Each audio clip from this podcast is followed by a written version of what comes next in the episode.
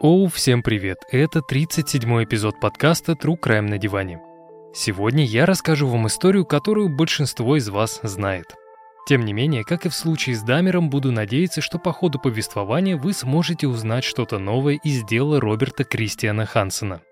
И это вся информация, которой я готов с вами сейчас поделиться. В противном случае посыпятся спойлеры и слушать эпизод будет неинтересно. Ну и последнее. Прежде чем начать, я хочу сказать вам огромное спасибо за все те поздравления, что вы мне накидали после выпуска про секту на Касаре. Я практически никому не ответил, но это не значит, что ваши сообщения не были прочитаны. Все вижу, все читаю, за всеми слежу. А еще я хочу поблагодарить тех, кто помог мне найти Наташу и ее истории. Рассказывая о реальных преступлениях, не стоит забывать о таких вещах, как интеллектуальная собственность и авторское право. Но это уже совсем другая история. Думаю, те слушатели, что подписаны на телеграм-канал «Диван. Нижнее подчеркивание Крайм», меня поймут. Остальные могут пропустить эту информацию как необязательную. Ну, кроме Наташи. Наташе я передаю огромный привет и вулканский салют. А всем остальным я желаю хорошего прослушивания.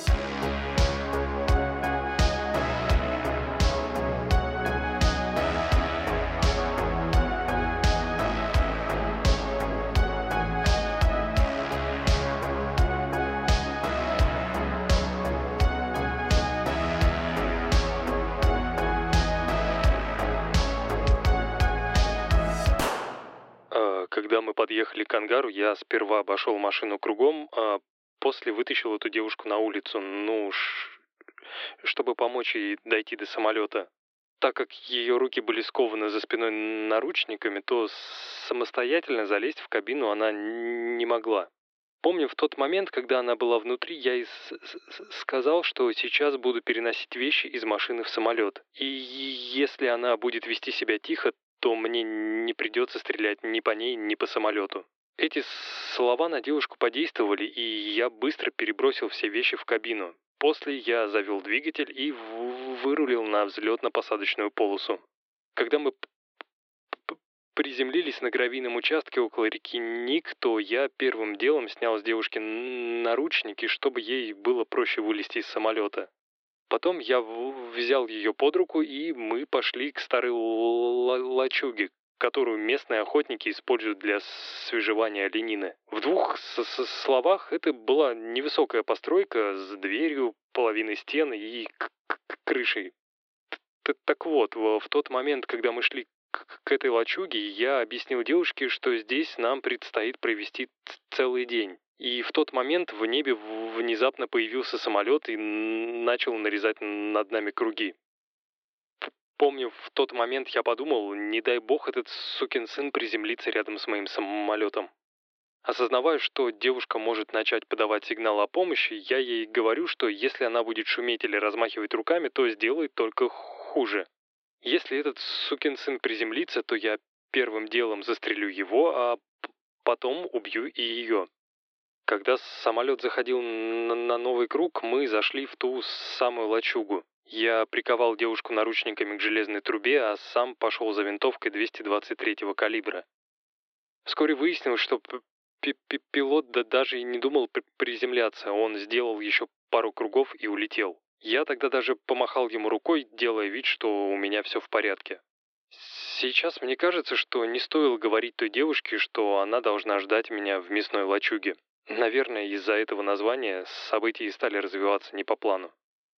Когда мы вышли из этой лачуги, девушка почему-то начала кричать и повторять, чтобы я ее не убивал. Хотя на тот момент я вообще никого не собирался убивать. Я попытался доходчиво ей объяснить, что тот парень в самолете вряд ли что-то заподозрил, поэтому нет смысла паниковать. Мы просто проведем у реки день, а вечером вернемся обратно в Анкоридж. Вот только после этих слов у нее началась и истерика. Не помню, сколько это длилось, но в какой-то момент она снова начала кричать, что я собираюсь ее убить. Потом она вырвалась и побежала в лес. В ту же секунду я быстро вернулся к лачуге, схватил винтовку и побежал за девушкой. Все это время я кричал ей, что так она делает только хуже, и что в ее же интересах лучше остановиться. Хотя скорость она не сбавляла, мне все же удалось ее догнать и схватить сзади за, за рубашку. Помню, что в тот момент послышался звук рвущейся ткани. Когда девушка упала на колени, она перевела на меня взгляд и увидела в, в, в, в руках винтовку. Она опять начала умолять пощадить ее, а после бросилась на меня с кулаками. И я точно не помню, но мне кажется, в ходе драки я наполовину сорвал с нее одежду. И после этого дела стали совсем плохи. Именно такие слова услышала полиция и помощник окружного прокурора Анкориджа от Роберта Хансена во время его чистосердечного признания. Но прежде чем серийный убийца заключил сделку со следствием и согласился рассказать всю правду, местные детективы были вынуждены пройти очень длинный путь, который никак нельзя назвать легким. До последнего момента в Анкоридже никто понятия не имел, что среди них живет настоящий монстр, который за 12 лет убил как минимум 21 человека и изнасиловал не менее 30 женщин. И вполне вероятно, если бы летом 1983 года Боб Хансен не совершил свою роковую ошибку, число жертв на его счету могло бы дойти и до сотни. 17-летняя Китти Ларсон должна была стать очередной жертвой серийного убийцы, чье тело он планировал похоронить в неглубокой могиле в одном из отдаленных районов Анкориджа. Однако 13 июня 1983 года четкий план Роберта Хансена дал сбой. Сперва все шло по сценарию. Боб увидел в центре города симпатичную девушку, предложил ей 200 долларов за минет и пригласил к себе домой. И хотя у Китти было строгое правило не ехать домой к незнакомцам, такая большая сумма за несколько минут работы ее сломила.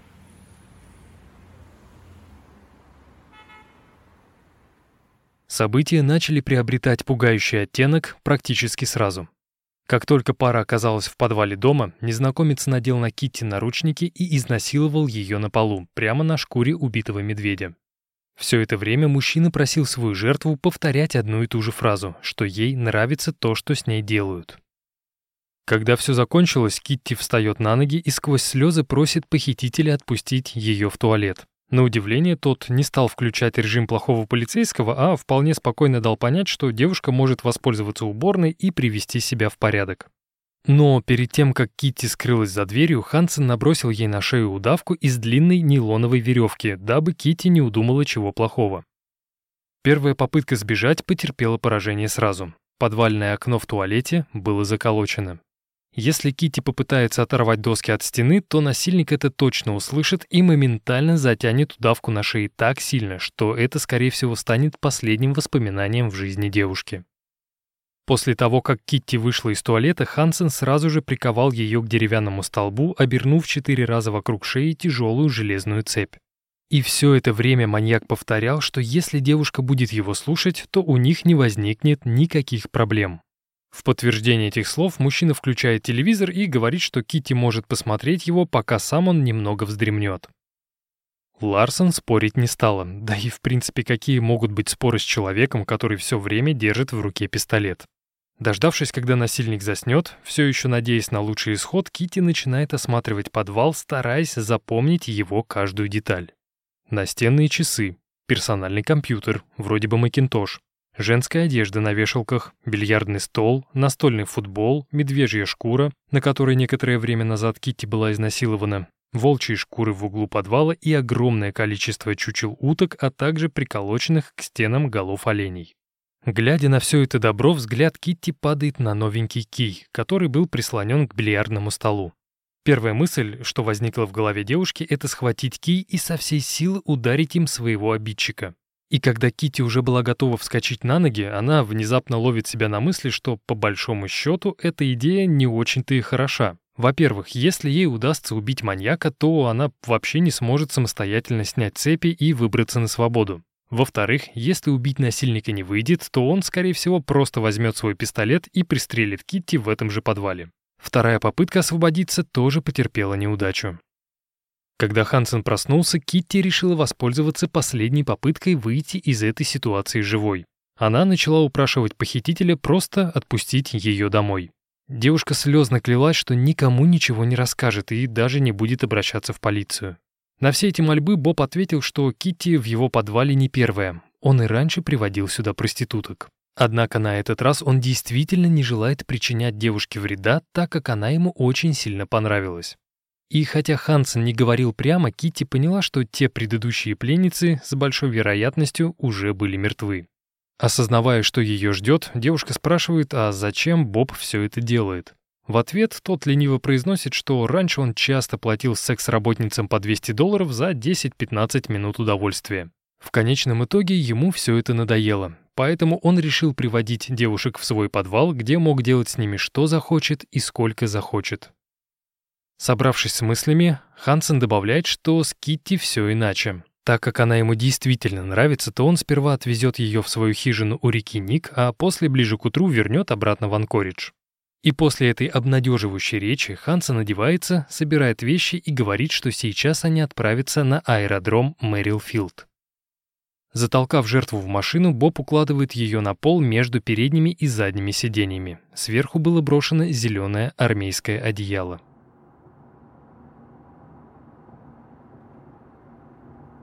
Пока Хансен вел машину в сторону аэродрома, Кити пыталась собраться с мыслями и продумать план побега. Если не сделать этого сейчас, то потом будет слишком поздно. И первое, что пришло в тот момент в голову, это набросить маньяку на голову одеяло и потянуть на себя. Тогда он потеряет управление, съедет с дороги, врежется на полной скорости в дерево и, скорее всего, они оба умрут до приезда кареты скорой помощи. В отряд самоубийц девушка вступать не хотела. И тогда в ее голове появляется более безопасный план, который мог сработать.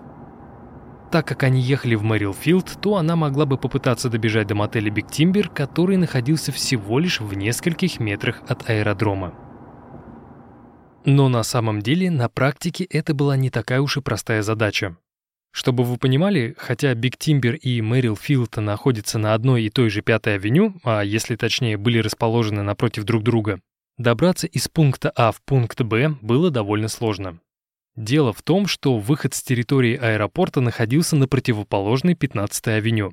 Если бы Кити побежала на восток, то ей пришлось бы преодолеть 2 километра и 700 метров. Если бы она побежала на запад, то маршрут бы составил 4,5 километра. А так как девушка залезла в машину босиком, то вполне вероятно, похититель смог бы ее догнать. Тем не менее, Кити решила, что это ее последний и единственный шанс остаться в живых. Пока Хансен переносил вещи из машины в самолет, девушка смогла быстро просчитать, сколько примерно времени маньяк тратит на дорогу от багажника до кабины и обратно. И в тот момент, когда фигура похитителя в очередной раз скрылась из вида, Кити открывает дверь, выпрыгивает наружу и босиком по гравийной дороге бежит в сторону 15-й авеню. Когда проезжая часть была в нескольких метрах от девушки, она оборачивается назад и видит, что Хансен стоит с винтовкой в руках. Дуло оружия было направлено четко на жертву. Именно в этот момент на дороге появляется грузовик, и водитель сразу же ударяет по тормозам. Когда Кити запрыгнула в машину, она приказала водителю трогаться с места немедленно, так как тот парень мог начать стрельбу. Кем был тот парень и почему он хотел убить ее, Кити не объяснила. Все, что ей было нужно, доехать до Биг Тимбер. Когда грузовик остановился около мотеля, Кити выпрыгнула из кабины и побежала прямиком внутрь. Ее план, который в принципе мог потерпеть очередную неудачу, все же сработал. И хотя девушка просила водителя грузовика не обращаться в полицию, он не послушал ее совета и отправился прямиком в участок. Что касается самой Кити, то она первым делом позвонила своему сутенеру и попросила ее забрать. Когда сутенер приехал в Биг Тимбер, то он никак не мог привести Китти в чувство. Девушка тряслась, рыдала и просила снять наручники, которыми все еще были скованы ее руки. Единственное, что смог придумать босс, так это влепить своей подчиненной сильную пощечину и пообещать, что найдет и убьет этого ублюдка. Согласен, первая часть успокоительного процесса была крайне сомнительной, но Кити на это внимание не обратила. Сейчас она была в безопасности, и ее жизни ничего не угрожало. Забегая вперед, скажу, что в итоге сутенер никого не нашел, да и вряд ли он вообще собирался кого-то искать, как мне кажется. Всю работу за него проделает полицейское управление Анкориджа, которое, к слову, еще три года назад начало подозревать, что за исчезновением девушек может стоять один конкретный человек. Если мы вернемся немного назад и посмотрим на историю города, то примерно в середине 70-х совершенно внезапно для всех Анкоридж стал привлекательным местом для жизни. А все потому, что в эти годы здесь начали строить часть трубопровода, протяженность которого должна была составить 800 миль или 1287 километров. И параллельно с тем, как город стали наполнять рабочие, сюда стали стекаться торговцы наркотиками и секс-работницы. Бизнес есть бизнес. Когда начали появляться первые сведения о пропаже проституток, никто особо не обратил на это внимания. Пропадают и пропадают. Кому какое дело. Эти девушки вполне могли работать вахтовым методом, как строители трубопровода. Заработали определенную сумму и вернулись на родные просторы. Однако первые звоночки о том, что здесь происходит что-то неладное, начали появляться уже в 80-м году. Тогда детектив Максин Фаррелл увидела, как ей показалось, некую закономерность. Стриптизерши и секс-работницы исчезали сразу после того, как некий мужчина приглашал их на интимное рандеву, за которое обещал 200 или 300 долларов. Больше этих девушек никто не видел. И хотя Максин была уверена на 100% здесь что-то неладное, руководство посчитало, что детективу нужно заняться реальными делами, а не забивать голову исчезновением каких-то там проституток. Расследование было закрыто, но вот 12 сентября 1982 года двое охотников, которые по совместительству работали в полиции, случайно натыкаются на неглубокую могилу около реки Ник, примерно в 40 километрах от Анкориджа. Так как был уже вечер, охотники решили не обращать внимания на находку. Но когда поблизости были обнаружены женский ботинок и куртка, они сразу же поехали в участок города Палмер, который находится в 70 километрах от Анкориджа. Следующим же утром на месте обнаружения могилы начались раскопки. После того, как тело было эксгумировано, перед следователями открылась не самая радужная картина. Во-первых, хотя могила была неглубокой, было точно понятно, что тело похоронили. Во-вторых, судя по тому, что глаза жертвы были завязаны эластичным бинтом, это больше походило не на убийство, а на казнь. В-третьих, во время эксгумации следователи обнаружили очень важную улику – гильзу от винтовки. Позже станет известно, что это гильза 223 калибра. Такие обычно используются в мощных полуавтоматических винтовках М16, АР-15 или Мини-14. Хотя патологоанатомам не удалось установить возраст жертвы, они предположили, что девушка была похоронена в середине весны или в начале лета 1982 года. И лишь спустя 15 дней после обнаружения могилы детективы установят, что тело принадлежало 24-летней стриптизерше Шерри Морроу, которая также была известна под псевдонимами Шерри Грейвс или Джорджия. Последний раз девушку видели в баре «Дикая вишня» в ноябре 1981 года. Но самое главное, за день до своего исчезновения Шерри сказала подруге, что познакомилась с каким-то мужчиной, который хочет заплатить ей 300 долларов за позирование перед фотокамерой в обнаженном виде. Больше Шерри никто не видел. Спустя несколько дней после установления личности погибшей, лейтенант Джон Шовер выступил перед местными СМИ с очень странным заявлением. Полицейский четко дал понять, что управление не видит связи между пропавшими девушками и найденным телом. Более того, Максин Фаррелл заявила, что в Анкоридже нет ни серийного убийцы, ни любого другого психопата, который решил очистить город от секс-работниц. И, судя по всему, данное заявление было сделано лишь для того, чтобы успокоить не столько жителей города, сколько самого убийцу. А все потому, что буквально через несколько дней полиция начала новые раскопки около реки Ник. Но, увы, новых тел найдено не было. Однако на этот раз расследование не прекратилось. Так как труп Шерри Морроу был найден очень далеко от города, следователи сделали вывод, что убийцей мог быть только местный, так как приезжие на этой территории вряд ли бы сориентировались. Скорее всего, убийца доставил сюда жертву на речном судне, внедорожнике или легкомоторном самолете. К сожалению, вся эта информация никак не помогла следствию сдвинуть дело с мертвой точки. Из-за того, что тело было найдено в глуши, то найти возможных свидетелей не представлялось возможным. В итоге дело сдвинулось с места лишь тогда, когда офицер Грег Бейкер приехал в мотель «Биг Тимбер». Когда полицейский увидел Китти Ларсон, она все еще продолжала находиться в шоковом состоянии. Тело девушки постоянно вздрагивало при любых громких звуках, а из глаз текли слезы. Плюс ко всему на руках все еще были застегнуты наручники.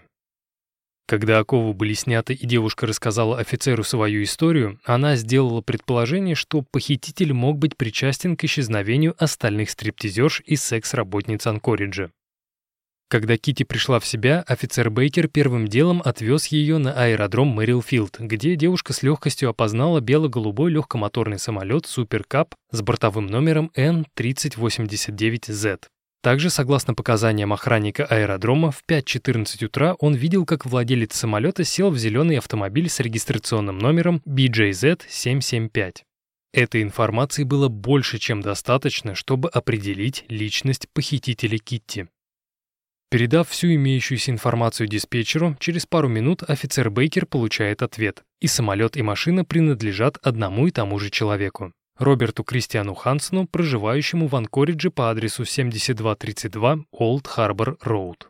Сразу после этого офицер Бейкер отвез Китти в больницу для подтверждения факта изнасилования, а также отправил патрульную машину с двумя детективами к дому предполагаемого преступника.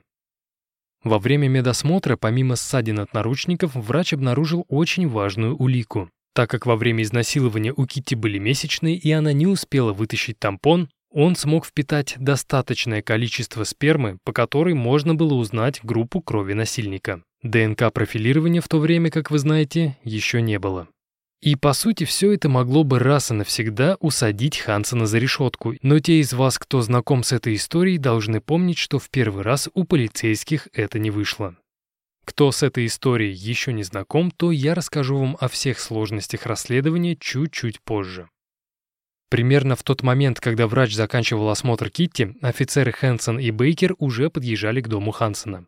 Согласно показаниям жертвы изнасилования, ее похитителем был мужчина среднего телосложения, рост примерно 167 сантиметров, а вес приблизительно 77 килограммов. У него были короткие каштановые волосы, неровные передние зубы, а лицо покрыто шрамами от прыщей. На момент побега Китти на мужчине было армейское пальто, очки, джинсы и массивные ботинки, которые обычно носят рабочие.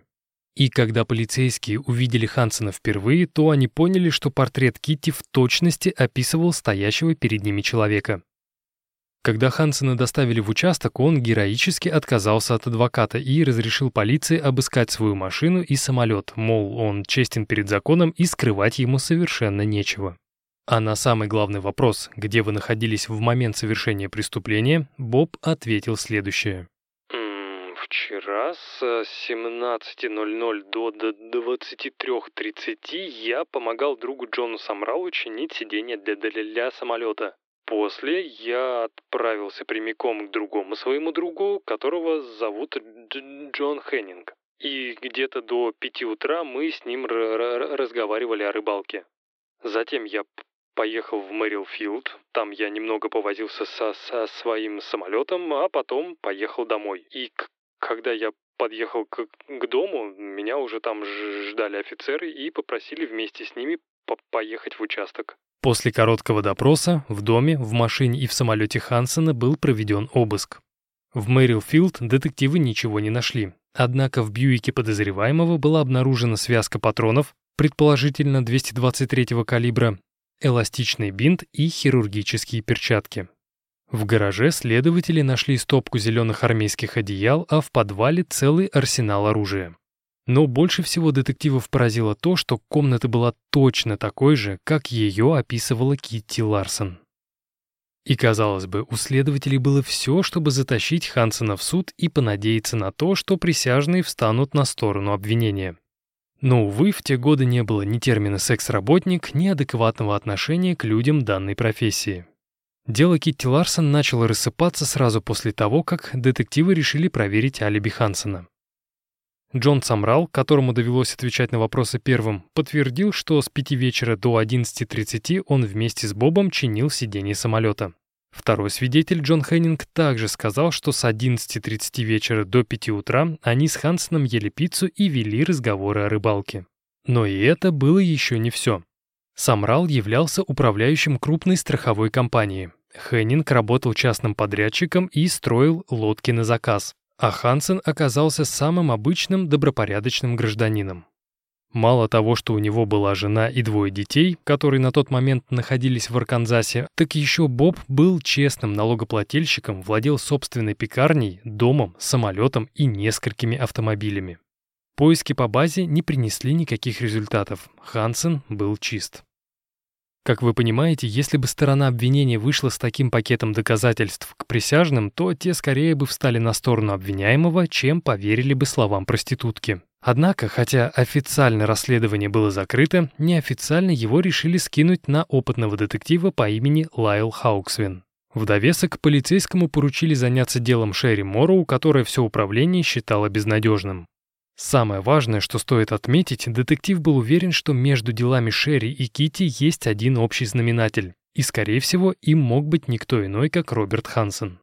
Ну и так как Хауксвин был опытным и очень ответственным человеком, он был уверен, что правда где-то рядом. Нужно просто начать копать в правильном направлении. Первым делом следователь решил допросить бойфренда Шерри Морроу, который рассказал, что его возлюбленная всегда носила золотую цепочку с кулоном в виде наконечника стрелы. Это был его подарок, и девушка им очень сильно дорожила. Она его никогда не снимала. Вернувшись обратно в участок, Хауксвин в очередной раз перебирает отчеты криминалистов и убеждается, что украшения на месте преступления не было. Следовательно, его мог забрать убийца. Ну, а так как у Хауксвина кроме Хансена других подозреваемых не было, он решил получше присмотреться к этому, на первый взгляд, идеальному пекарю. Параллельно с этим он начал искать в реестрах недвижимости ту самую хижину, о которой рассказывала Китти Ларсон. Но, увы, дом на Олд Харбор Роуд был единственным недвижимым имуществом Хансена. Так как у Боба был самолет, и он беспрепятственно мог добраться до реки Ник, где было обнаружено тело Шерри Морроу, в качестве следующего этапа расследования Хауксвин связывается с аэродромом Мэрилфилд и просит сообщать ему обо всех передвижениях Хансена. Но и здесь возникли кое-какие сложности. Именно эти сложности нам с вами помогут лучше понять, каким именно человеком был Роберт Хансен. В те годы, чтобы узнать номер самолета и его маршрут, диспетчер должен был связаться с пилотом по рации, спросить его бортовой номер и внести эти данные в свой отчет. И хотя Хансен всегда отвечал на вызов диспетчера, он каждый раз называл номер чужого самолета, который перед вылетом стоял в ангаре рядом. И нет, это были не методы конспирации, а банальное мошенничество. Дело в том, что у Хансена вообще не было летного удостоверения. Когда комиссия узнала, что он принимает литий, который был прописан врачами от маниакально-депрессивного расстройства, в полетах Бобу было отказано. Именно из-за этой хитрости Хансена расследование Хауксвина внезапно остановилось.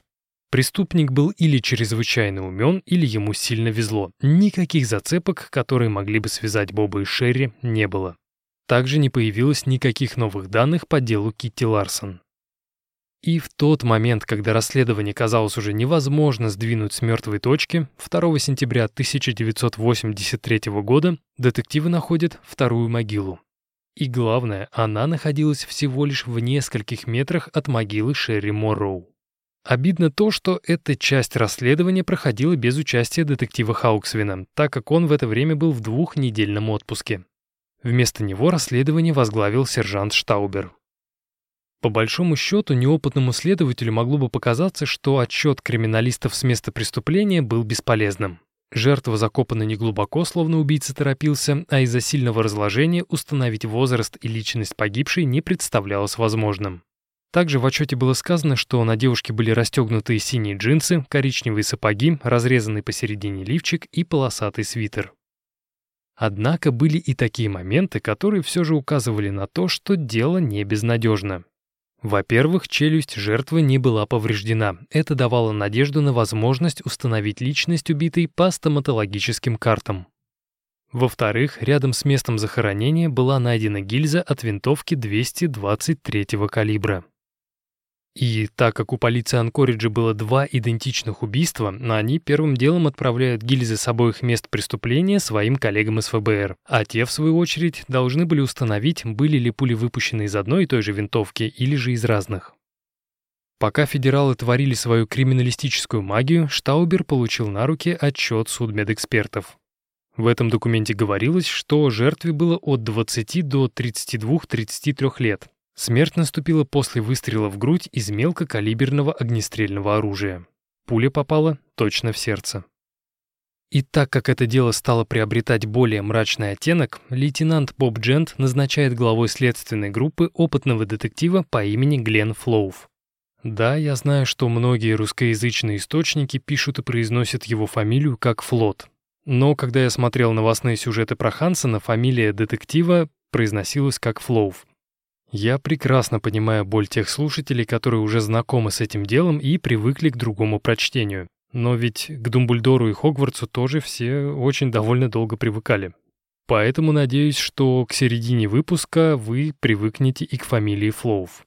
Ну а теперь вернемся к истории. Так как у Флоуфа уже был успешный опыт раскрытия убийств, он сразу же знакомится с материалами дела и составляет полный список всех пропавших женщин Анкориджа. Сперва в этом перечне было очень много имен и фамилий, но спустя некоторое время список сократился до семерых человек. Пола Голдинг с Гавайев, 30 лет, пропала без вести в апреле 1983 года. Кэти Дишер, 23 года, пропала без вести в конце 1982 года. Делин Фрей, 20 лет, пропала без вести в сентябре или марте 1983 года. Карен Баумсгард, Портленд, штат Орегон, 24 года. Сью Луна, 23 года. Тамара Педерсон, 21 год. Тереза Уотсон, Сакраменто, Калифорния, 22 года. И Анджела Федерн, Сиэтл, 26 лет. Все эти девушки были внесены в список по ряду общих черт.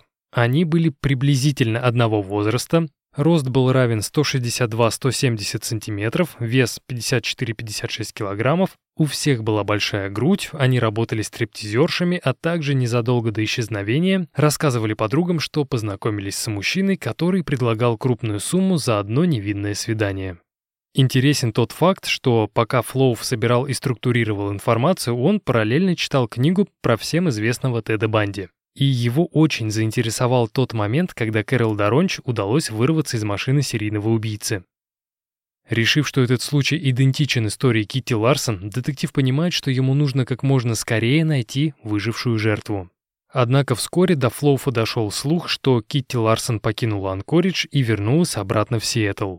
Новость, конечно, была не из приятных, но ради поимки убийцы Глен был готов сесть на первый же самолет и полететь в штат Вашингтон. И, возможно, Флоув так бы и поступил, если бы не майор Гилмор, который решил заглянуть в кабинет своего коллеги. Когда Гилмор посмотрел на стену с фотографиями, описаниями жертв, временем исчезновения и именем главного подозреваемого, он на секунду задумался, а потом спросил, не было ли случайно у этого Роберта Хансена арестов в 1971 году. Когда Флоув быстро пробежался по досье, он с уверенностью заявил, что единственное, за что привлекался Боб Хансен, так это за какую-то мелкую кражу. Но это было не в 71-м, а в 77 году. Выждав театральную паузу, майор Гилмор заявляет, что если этот Боб, мать его Хансен, то, о ком он думает, то у этого парня очень богатая криминальная история. В 71 году, по словам Гилмора, этот паршивец, во-первых, напал на секретаршу и попытался ее изнасиловать, а во-вторых, пока он ждал суда, он умудрился похитить секс-работницу и отвезти ее на реку Кинай. Последний он угрожал пистолетом и обещал убить, если она обратится в полицию.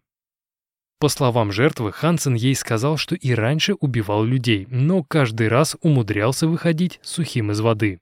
Но самым интересным было то, что когда Боба доставили в офис окружного прокурора, он согласился на сделку, признавшись в нападении по первому эпизоду. После этого по второму делу все обвинения с него были сняты.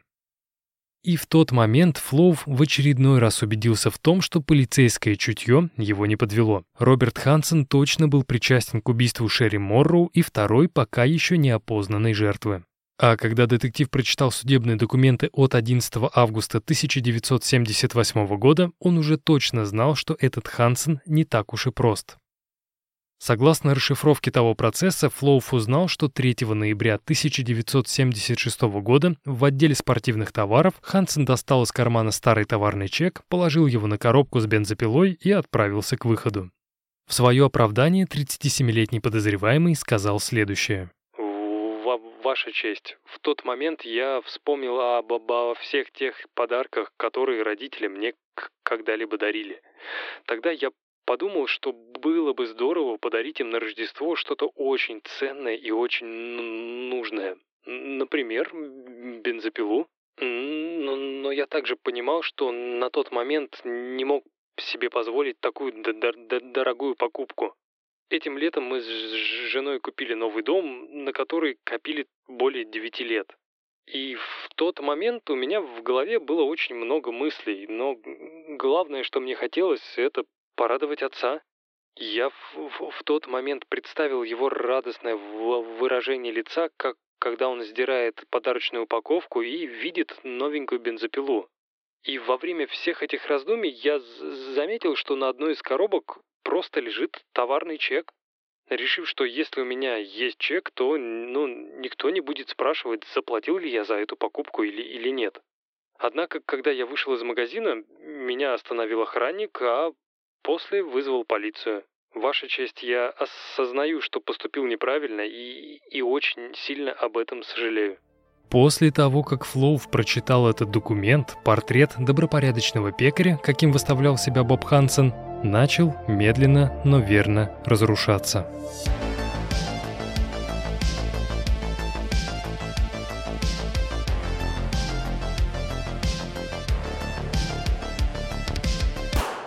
Роберт Кристиан Хансен родился 15 февраля 1939 года в городе Эстервиль, штат Айова. Как вспоминали соседи, Кристиан Хансен был властным датским эмигрантом, который заставлял своего сына работать в семейной пекарне в любое время дня и года. Очень часто мальчик выходил на работу после полуночи, а иногда он был вынужден пропускать школьные занятия. Сам Боб описывал своего отца как властного и злого мужчину, который никогда не был удовлетворен результатами сына, даже если тот прилагал все свои усилия, чтобы порадовать отца. Практически каждый раз, когда Боб заканчивал то или иное поручение, Кристиан называл своего сына бесполезным. Будучи еще ребенком, у Хансена-младшего развелось сильное заикание, из-за которого он стал главным объектом для насмешек. В школе его дразнили и всячески над ним издевались. По мнению психолога, заикание у Боба появилось из-за того, что отец пытался переучить сына писать правой рукой, хотя тот был левшой. Но, как говорится, беда не приходит одна. Когда мальчик достиг подросткового возраста, все его лицо покрылось прыщами и оспинами. Все это превратило и без того скромного зашуганного Хансена в более замкнутого подростка. Самым тяжелым для него было смотреть на то, как его сверстники приглашают девочек на свидание и заводят свои первые серьезные отношения. Как пишет издание Daily News, из-за того, что все лицо Хансена с ранних лет было покрыто шрамами, его страх перед женщинами в итоге перерос в ненависть и желание причинять им боль. Смелое заявление, но соглашаться с ними я не буду. В 1957 году, когда Бобу исполнилось 18, он был зачислен в резерв армии США. Как пишут некоторые источники, именно армия сделала из Хансена настоящего мужчину. Во-первых, он стал часто заглядывать на стрельбище Форт Дикси, где оттачивал навыки стрельбы. Во-вторых, после того, как Хансена однажды признали солдатом недели, ему выдали однодневную увольнительную. Во время нее он и его сослуживец решили поехать в Нью-Йорк. Именно в этом прекрасном городе парни познакомились с двумя девушками, которые сразу же пригласили их к себе в отель. Но, как вспоминал сам Боб, его первый сексуальный опыт был настолько быстрым, что он даже не успел ничего почувствовать. Уж не знаю, как долго должна была длиться служба Хансена, но год спустя он вернулся обратно в Айову и практически сразу устроился помощником инструктора по строевой подготовке в полицейской академии в городе Покахонтас. Однако и здесь Хансен надолго не задержался. Его уволил тот же самый человек, который несколько месяцев назад повысил Боба до должности младшего инструктора полиции. Этим человеком был начальник полицейского управления округа Покахонтас по имени Марвин Уайзман. Дело в том, что в принципе Марвин был доволен работой Роберта, но один инцидент позволил начальнику посмотреть на своего подчиненного с другой стороны. По словам Уайзмана, в то время он очень часто заглядывал в пекарню отца Хансена и проводил там около часа. В один из дней Боб позвал своего начальника за пекарню, дабы показать, насколько круто он научился обращаться с луком. И после того, как Боб поразил все мишени точным ударом, он повернулся к Марвину и произнес, что лук — это удивительное оружие. Оно способно убить, не издав и звука. Сразу после этих слов Хансен выхватывает большой армейский нож и бросает его в стену. Глядя на то, как рукоятка ножа качается из стороны в сторону, Боб резюмирует, что это тоже довольно бесшумное оружие. Спустя несколько дней из полицейской академии Роберт Хансен был уволен. Но если мы посмотрим на картину в целом, то в принципе этот инцидент был максимально безобидным. А вот следующий эпизод отлично иллюстрирует то, как Роберт Хансен свернул не туда. В начале декабря 1960 года Боб решил устроить нечто грандиозное. Он начал планировать поджог школьного гаража, в котором на тот момент находилось несколько автобусов. В качестве вспомогательных элементов для данной операции Хансен завербовал двух 16-летних подростков, которые также работали в пекарне его отца. Когда ребята начали спрашивать про алиби, Хансен сказал, что все уже придумал за них. Подростки должны отпроситься вечером у родителей и сказать, что в пекарне нужно покрасить печи. Так как их будет трое, то они быстро обеспечат себе алиби и сразу же отправятся на дело. И хотя план Хансена был точен как швейцарские часы, одного момента начинающий преступник все же не учел. 16-летние подростки не такие уж и ответственные люди. 7 декабря 1960 года один из сообщников решил, что лучше провести время с родителями за городом, чем рушить свою жизнь. Однако второй подросток к назначенному времени все же пришел. Согласно имеющимся данным, печи были покрашены примерно за полчаса, а в 6.30 вечера сообщники уже ехали в сторону школы. И здесь мне непонятно, для чего Хансен вообще вербовал подельников, если всю работу он выполнил один. Выйдя из машины, Хансен берет 19-литровую канистру, забирается с ней по лестнице на чердак гаража, поливает все бензином, чиркает спичкой и быстро спускается вниз. После этого преступники садятся в машину и едут обратно в пекарню. В силу того, что у меня нет понимания, сколько времени было потрачено на дорогу обратно, я даже не буду предполагать, как сильно успело разгореться пламя. Однако, когда Хансен с подельником были уже в пекарне, на улице вовсю ревели сирены пожарных машин. Но на этом история с поджогом не заканчивается. Так как Хансен был членом добровольческого пожарного отряда, он выжидает некоторое время, а потом едет на место преступления и помогает пожарным потушить плоды своей криминальной деятельности. Три автобуса из семи сгорели дотла, а гараж, который оценивался в 11 тысяч долларов, уже не подлежал восстановлению. Мы могли бы бесконечно гадать, зачем Хансену все это было нужно, но, к счастью, у нас есть пояснение самого автора данного перформанса. По словам Боба, поджог он совершил по двум причинам.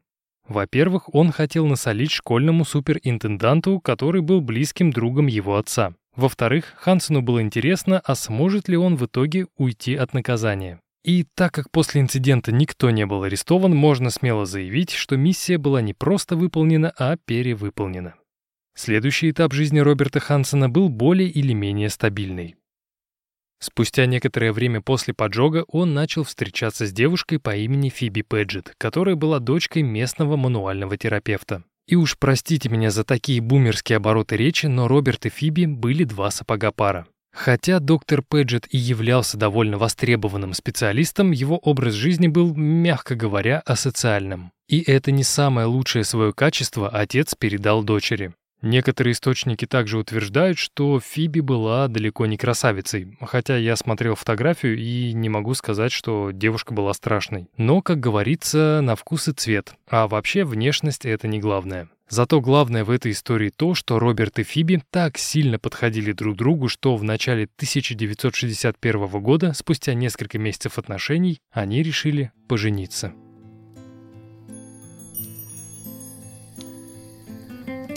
Ближе к концу марта 1961 года, когда Боб и Фиби были вовсю заняты подготовкой к свадьбе, произошло не самое приятное событие в жизни будущего пекаря из Анкориджа.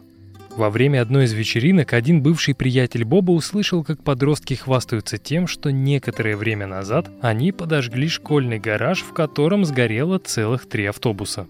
И так как друг Хансена был до мозга костей добропорядочным американцем, он постарался узнать как можно больше информации от этих парней – а после прямиком направился в полицию. В итоге 29 марта 1961 года один из парней, который принимал участие в поджоге, признал свою вину, а также сказал, что организатором и непосредственным исполнителем был никто иной, как Боб Хансен.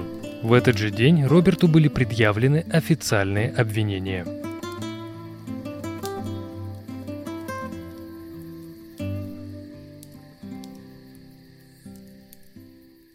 Но самое интересное в этой ситуации не то, что Бобу так и не удалось избежать наказания за преступление, а то, что его главным защитником был отец. Мужчина был готов доказывать всем и каждому, что его доброго мальчика кто-то подставил. На сторону Роберта встала и Фиби. Однако она четко дала понять своему возлюбленному, что если тот поджог — это его рук дело, то она моментально подаст на развод. В этот момент Хансен заверил Фиби, что он вообще ни при чем и даже согласился пройти тест на полиграфе. И это он сделал зря.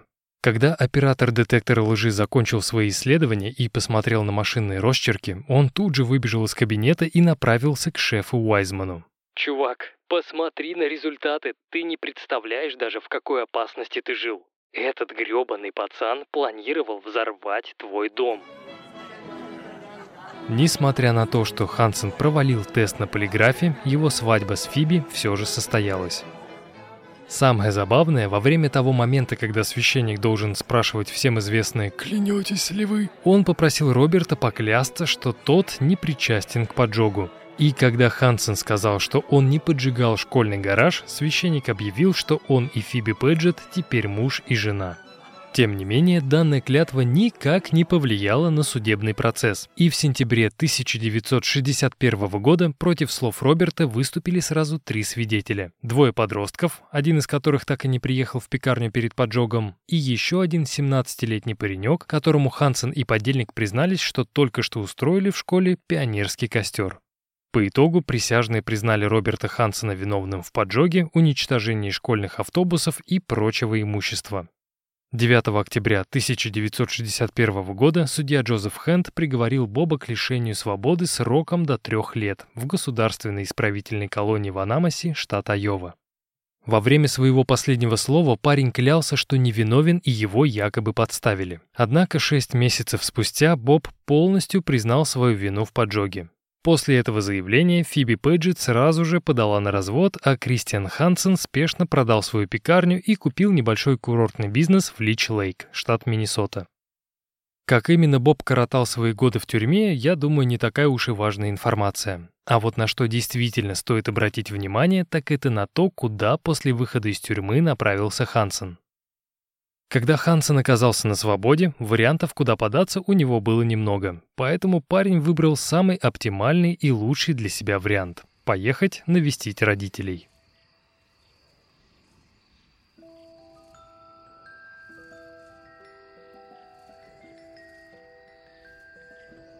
Дарла Хенриксон и Роберт Хансен познакомились на озерном курорте в штате Миннесота. Именно на том курорте, который Кристиан Хансен купил после того, как его сын, сидя в тюрьме, признался в умышленном поджоге школьного гаража.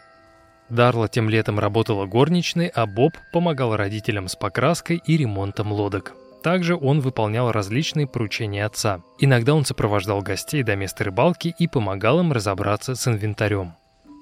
Когда Роберт и Дарла начали общаться, то они сразу же нашли миллион общих точек соприкосновения – Мало того, что оба жили в одном городе, так они еще ходили в одну и ту же церковь, а также учились в одной и той же школе. Единственная причина, почему Боб и Дарла нигде не пересекались, так это то, что Хансен был на 4 года старше своей новой знакомой. И если я скажу, что между этими двумя моментально возникла химия, то я вас обману. Это было больше, чем химия. Это была настоящая и чистая любовь с первого взгляда.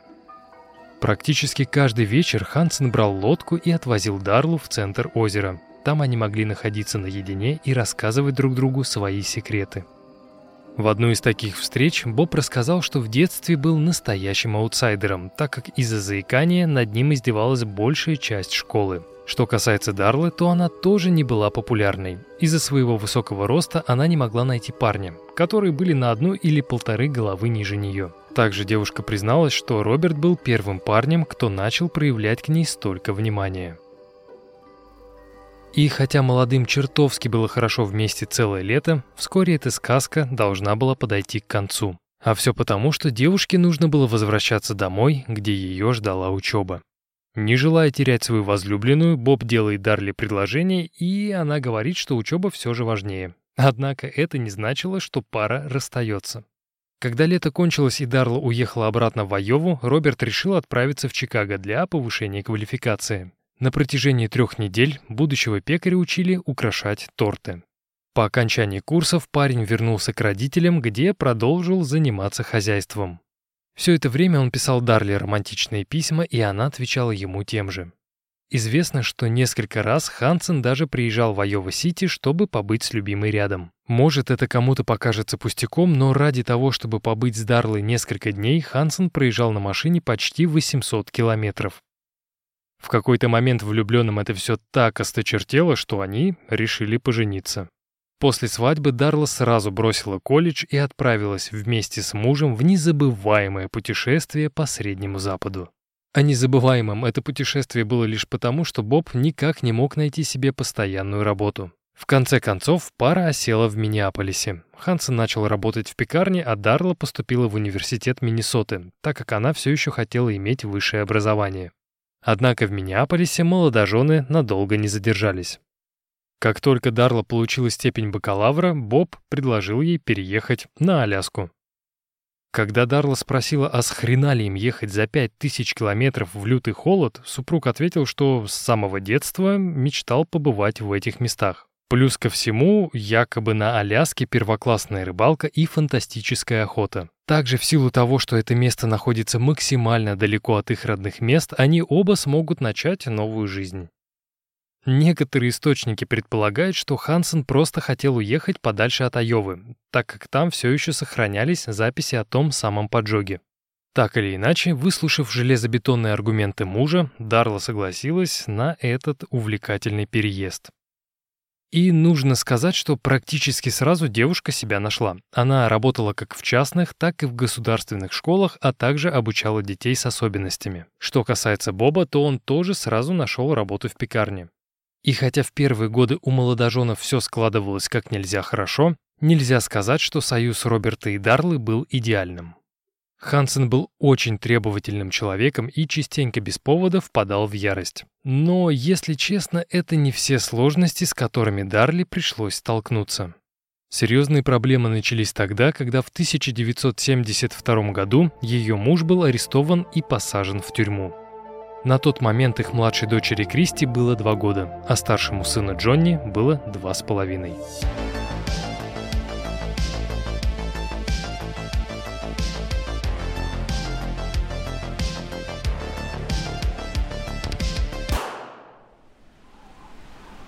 Все мы отмечаем Рождество по-своему. Кто-то выбирает шумные вечеринки с друзьями, кто-то проводит праздничные дни в кругу родных и близких, а кому-то выпала честь оказаться в одиночестве. А вот у полиции Анкориджа не было ни первого, ни второго, ни третьего. 25 декабря 1971 года в государственном парке Макхью-Крик было найдено замерзшее тело молодой девушки, приблизительно 18-20 лет.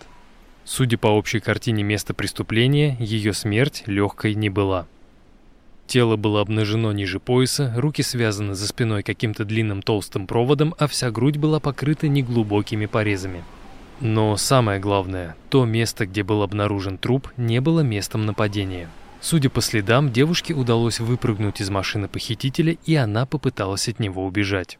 Благодаря тому, что в тот момент на земле лежал почти метровый слой снега, следователи установили, что после побега девушка пробежала около 15 метров, а после упала лицом вперед. И хотя руки у жертвы все еще были связаны за спиной, она каким-то образом встала на ноги и побежала к замерзшему водопаду, находящемуся в 3-5 метрах от нее. Видимо, решив, что в этом месте спрятаться не получится, девушка ныряет в ближайшие кусты, надеясь, что там она будет в безопасности. И хотя преступник так и не нашел сбежавшую жертву, выжить девушке не удалось. На тот момент столбик термометра застыл на отметке минус 20 градусов Цельсия. Когда тело доставили в морг, личность жертвы была установлена практически сразу.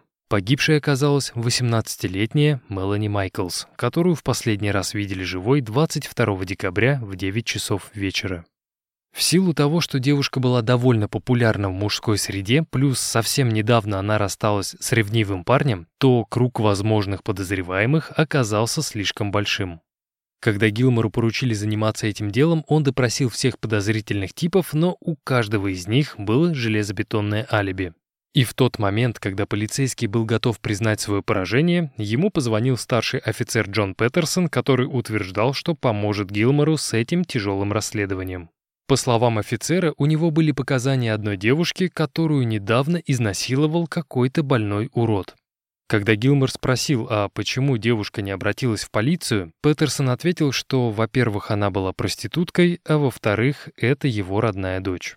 Получив от детектива обещание, что беседа с его дочерью не попадет в газеты, Петерсон договаривается о встрече.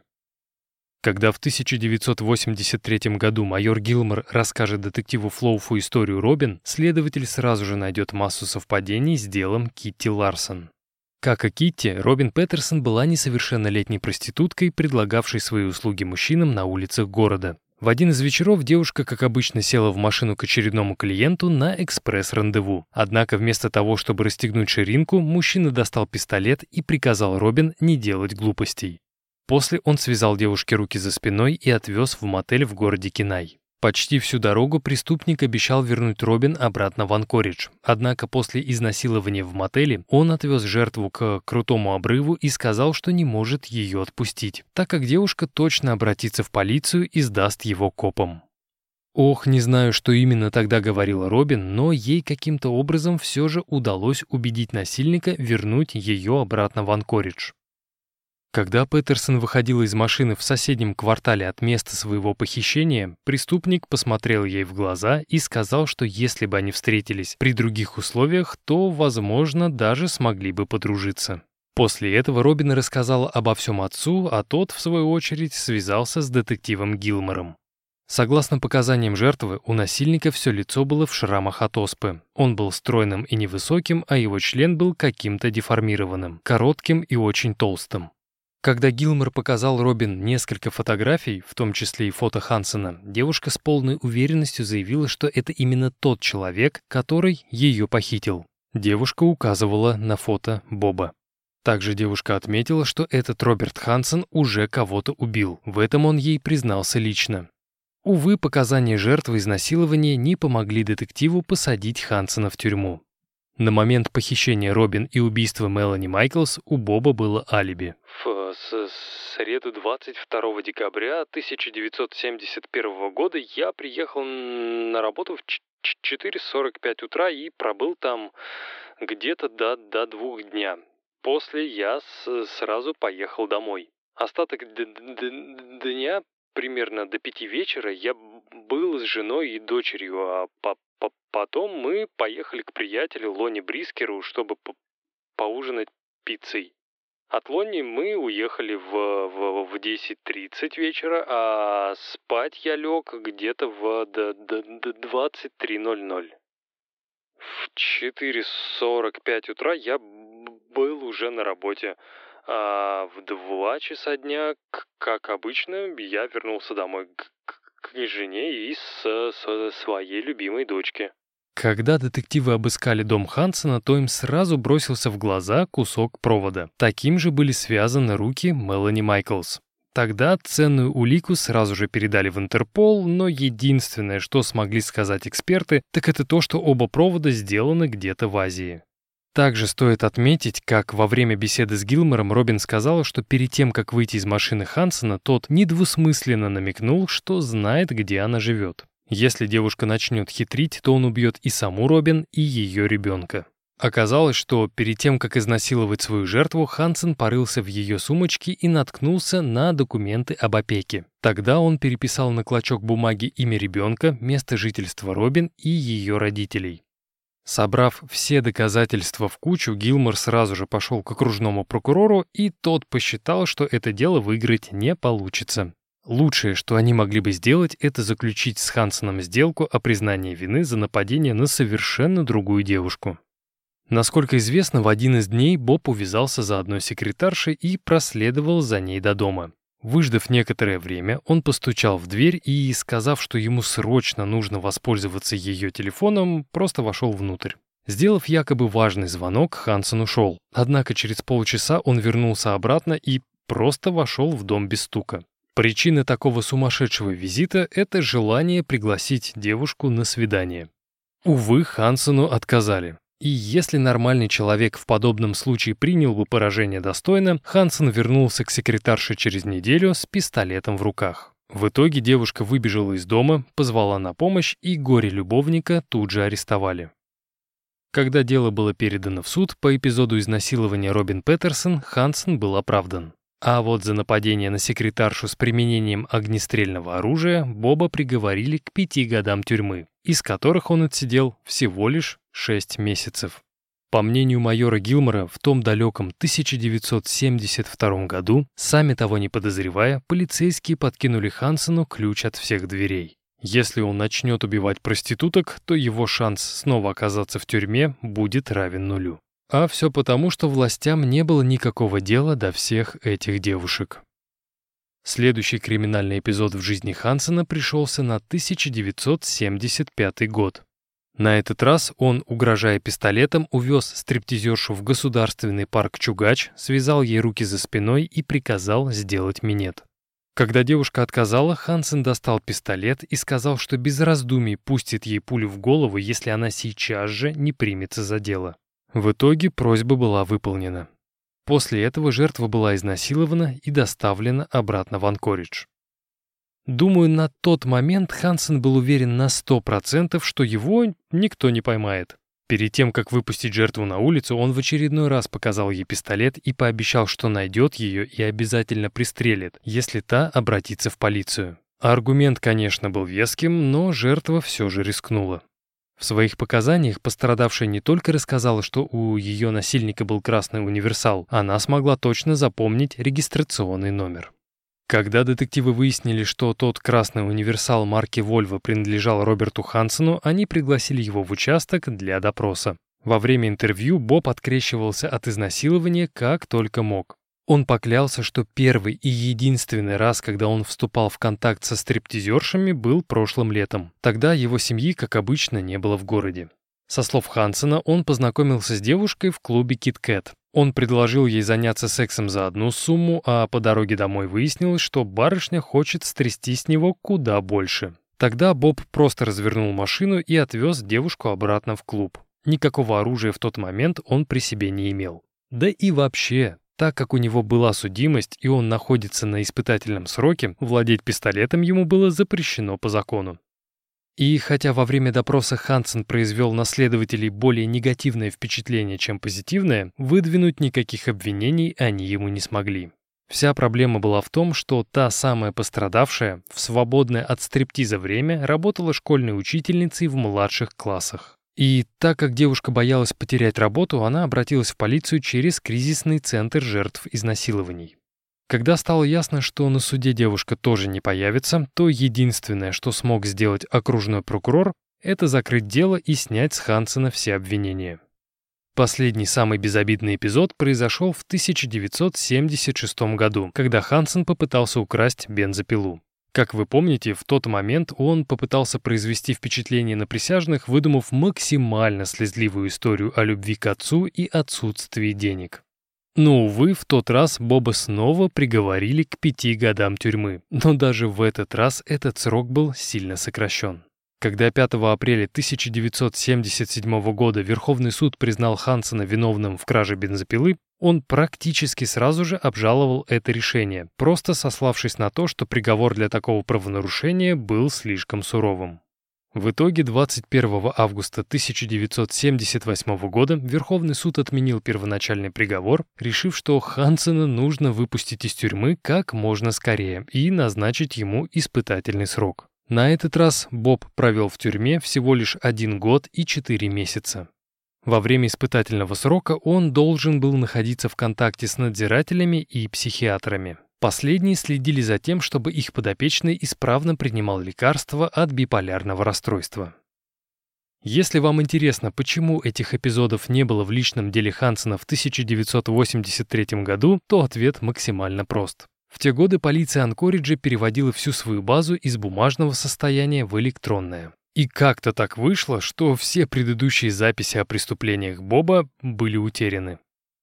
После того, как Гилмор посвятил Флоуфа в послужной список Хансена, Глен сделал очень пугающий вывод. Хотя у него не было ни единого доказательства причастности Боба к убийствам, было точно понятно, что на тот свет всех тех девушек отправил именно Хансен. Если верить имеющейся информации, то на следующий день после беседы Гилмора и Флоуфа и из двухнедельного отпуска вернулся детектив Хауксвин. Выслушав новости по делу, Лайл предлагает Глену сперва отправиться на аэродром Мэрилфилд. Там они смогут сделать несколько снимков самолета Хансена, а потом поедут посмотреть на его пекарню. После того, как детективы приехали на вторую точку, им показалось немного странным, что пекарня находится рядом с пиццерией, а около этой пиццерии постоянно находились секс-работницы. Сделав несколько снимков пекарни, Флоуф и Хауксвин едут на Олд Харбор Роуд, чтобы посмотреть на место жительства Хансена. И здесь их тоже ждал очень приятный сюрприз. Дом был точно таким же, как его описывала Китти Ларсон. С каждым новым шагом убежденность полицейских в причастности Хансена к убийствам только росла. Но, увы, никаких оснований для его задержания пока не было. Просто нужно было копать дальше. А копать, кстати, было где. Когда детективы вернулись обратно в участок, на столе уже ждал подробный отчет по ранним преступлениям Хансена. О них я рассказывал вам ранее. Это похищение Робин Петерсон и нападение на 18-летнюю секретаршу. Также в этих отчетах был еще один случай, который имел место быть в 1979 году. Тогда Хансен похитил молоденькую стриптизершу, раздел догола, а после вышвырнул ее из машины. Когда жертва подала заявление в полицию и предполагаемый преступник был арестован, то он рассказал следователям совершенно безумную историю. Если коротко, то с девушкой он познакомился в клубе Эмберс и, как добрый самаритянин, предложил подвести ее домой после работы. В ходе поездки эта милая леди якобы положила ему руку на бедро и попросила сделать экстренную остановку. После этого пара переместилась на заднее сиденье машины, девушка сама сняла с себя всю одежду и сделала Бобу минет. А когда дело было сделано, прекрасная стриптизерша якобы сказала, что за данную услугу Хансен должен ей 75 долларов. По словам Боба, так как до минета о деньгах никто не говорил, то он просто запаниковал, вытолкал все еще голую девушку на улицу и уехал домой. Эта история показалась Флоуфу еще одним доказательством того, что Хансен мог быть убийцей. Поэтому, предположив, что у реки Ник все-таки могут находиться еще тела, детективы собирают поисковую группу. Как долго криминалисты перекапывали побережье Ника, неизвестно, однако, как бы они ни старались, никаких тел найдено не было. И так как эта часть расследования не принесла никаких результатов, Флоуф решил зайти с другой стороны, пообщаться с родными девушек, которых он несколько недель назад внес в свой список. Первыми на очереди были родные и друзья Сью Луны. По рассказам сестры и подруги, перед своим исчезновением Сью познакомилась с мужчиной, который пообещал 300 долларов за час секса. Но после того, как девушка ушла в ресторан на встречу с таинственным клиентом, о ней больше никто ничего не слышал. Допросив еще несколько человек, Флоуф отметил очень важную закономерность. Тот мужчина, предположительно Хансен, предлагал всем девушкам очень крупную сумму всего лишь за час секса. То же самое было и в истории Китти Ларсон. И так как Китти была единственной, кому удалось убежать, детективу нужно было разыскать ее во что бы то ни стало. Но, как вы помните, Флоуф был уверен, что та уже давным-давно покинула Анкоридж. Перед тем, как отправиться в Сиэтл, детектив решил связаться с одним из копов, который знал практически все о ночной жизни города. И хотя это был выстрел вслепую, пуля каким-то чудом попала точно в цель. Через пару дней после первого разговора детективу вновь позвонил офицер Джентайл и сказал, что у него есть отличные новости. Помимо того, что полицейский выяснил точное местоположение Китти Ларсон, он знает ее настоящее имя. Девушку звали Виктория Мэтью, она по-прежнему находилась в Анкоридже, и Джентайл знал ее лично. Как оказалось, некоторое время назад он снял с Кити обвинение за небольшую кражу. И так как она была у Джентайла в долгу, то согласилась встретиться с детективом Флоуфом. Первое знакомство Флоуфа и Китти состоялось в одном из беззвездочных отелей Анкориджа. Заведение было настолько дешевым, что от стен исходил стойкий аромат табака, спермы и марихуаны, от которого можно было избавиться лишь при помощи сноса здания. Во время этой встречи больше говорил Джентайл. Он четко дал Китти понять, что Глен хочет ей помочь. И если она расскажет детективу свою историю, то он сделает все возможное, чтобы навсегда засадить того ублюдка в тюрьму. Следующая встреча Глена и Кити состоялась уже в полицейском участке. Сперва история девушки была похожа на поток сознания из фактов, эмоций и слез. Но когда Кити более или менее пришла в себя, то смогла довольно точно воспроизвести все события тех дней. Впервые она познакомилась с Хансеном на улице. Тогда мужчина пригласил ее на следующий день на свидание, но Кити его проспала. Однако кавалер был настойчив и снова выследил девушку на улице. Тогда он и пригласил Кити к себе домой и предложил 200 долларов за минет в домашних условиях. И каждый раз, когда он тыкал в меня пистолетом, я была уверена, что рано или поздно он выстрелит. Я делала все, что он попросит. Черт, Глен, с пистолетом у лица ты бы сделал то же самое. После того, как этот урод изнасиловал меня на шкуре медведя, он сковал мои руки наручниками, а шею несколько раз обмотал цепью. И пока я пять часов сидела на полу, он спокойно спал рядом. Когда сиеста Хансена закончилась, он сказал Кити, что сейчас они отправятся в хижину, а после вернутся в Анкоридж. Ну и что было дальше, вы уже знаете. Выслушав историю Китти, Флоуф решил, что самый лучший способ понять то, как мыслит преступник, это залезть ему в голову или прочитать заключение психиатров. К счастью, последних у детектива было хоть отбавляй. После поджога школьного гаража в 61-м психиатр назвал Хансена инфантильным. В 1971 году Хансен назвал свое поведение дурным сном, а в 1972 психиатр доктор Лэнгдон заключил, что подсудимый страдает от диссоциативного расстройства, которое сопровождается провалами в памяти. Помимо этого, Лэнгдон отметил, что у Хансена имеются расстройства мышления и периодические приступы шизофрении. В октябре 72-го еще один психиатр по имени Алан Паркер решил, что лечение Хансена было довольно-таки успешным, поэтому его можно выпускать на свободу. Спустя еще 4 года после эпизода с бензопилой тот же самый доктор Паркер заявил, что на этот раз у Хансена развелась клептомания. Также на том судебном процессе уже другой психиатр рассказал, что у подсудимого биполярка в форме маниакально-депрессивного расстройства. Именно после этого диагноза Хансену прописали литий, который, по мнению врача, должен был свести все симптомы расстройства на нет. Ваша честь, раньше у меня было очень много проблем и с сексом, и с воровством. Но по после того, как я начал принимать литий, все встало на свои места. Теперь я даже могу говорить, практически не заикаясь. Ваша честь, я даю вам слово, что в будущем больше никогда не приступлю закон.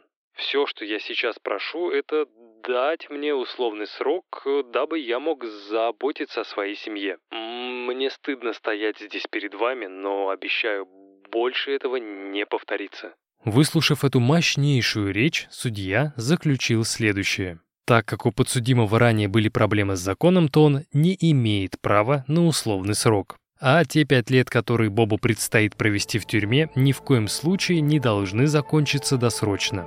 Однако, как мы уже знаем, после этого Хансен обжаловал приговор и вышел по УДО.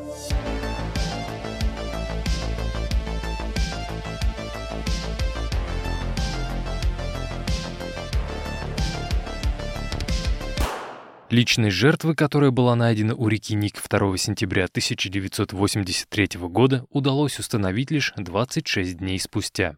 Погибшей оказалась 31-летняя Пола Голдинг из города Кона, штат Гавайи. Хотя на тот момент Глен Флоув был на 100% уверен, что Полу Голдинг и Шерри Морроу убил Хансен, власти решили сказать СМИ, что это дело рук двух разных убийц. Скорее всего, как и в прошлый раз, это было сделано для того, чтобы Хансен ничего не заподозрил раньше времени и не начал заметать следы. К тому моменту, когда Пола Голдинг была идентифицирована, эксперты из лаборатории ФБР закончили анализ гильз. И первая, и вторая жертвы, тела которых находились в нескольких метрах друг от друга, были убиты из одного и того же оружия. Теперь доказать вину Хансена было просто необходимо. К тому же тот список Флоуфа, в котором еще несколько недель назад было всего лишь 7 предполагаемых жертв, увеличился до 22 имен. Но сразу стоит оговориться, даже сам детектив не был до конца уверен по поводу некоторых девушек из этого списка. Например, неопознанная жертва, которую полицейские назвали Эклутна Энни. В отличие от всех остальных, она была убита не из винтовки, а зарезана ножом. Однако в силу того, что тело было найдено в отдаленном районе к северу от Анкориджа, Флоув все же решил его не исключать. Еще одной спорной жертвой была медсестра по имени Джоанна Мессина, которой полиция дала прозвище «Леди Медведица». Когда следователи приехали на место, они обнаружили, что часть трупа была сильно обглодана каким-то диким зверем. Более того, в тот момент, когда оперативники начали изучать место преступления, к телу Джоан вернулся медведь, который, судя по всему, и обглодал ее тело. В итоге медведя удалось прогнать, а тело, точнее его остатки, были отправлены судмедэкспертам. Не знаю, в который раз я произнесу эту фразу, но с каждым новым витком Флоув убеждался, что Хансена нужно брать. Вот только проблема была в том, что железных улик у него все еще не было. Да, ранние сексуализированные преступления Хансена подходили под описание всех пропавших женщин. Да, Хансен был первоклассным охотником и лучше других обращался с винтовкой. Да, эластичный бинт косвенно указывал на причастность Хансена к убийствам Пола Голдинг и Шерри Морроу. Да, у Хансена был самолет, и он мог легко добраться на нем до реки Ник. Но вопрос был в другом. Согласится ли окружной прокурор возбуждать против Хансена такое сложное дело? И пока Флоу фломал голову над этой сложной задачей, решение появилось само по себе. В миллионный раз перебирая бумаги по Роберту Хансену, детектив внезапно натыкается на крайне интересный случай. Несколько лет назад Боб обратился в полицию и заявил, что его дом обворовали неизвестные.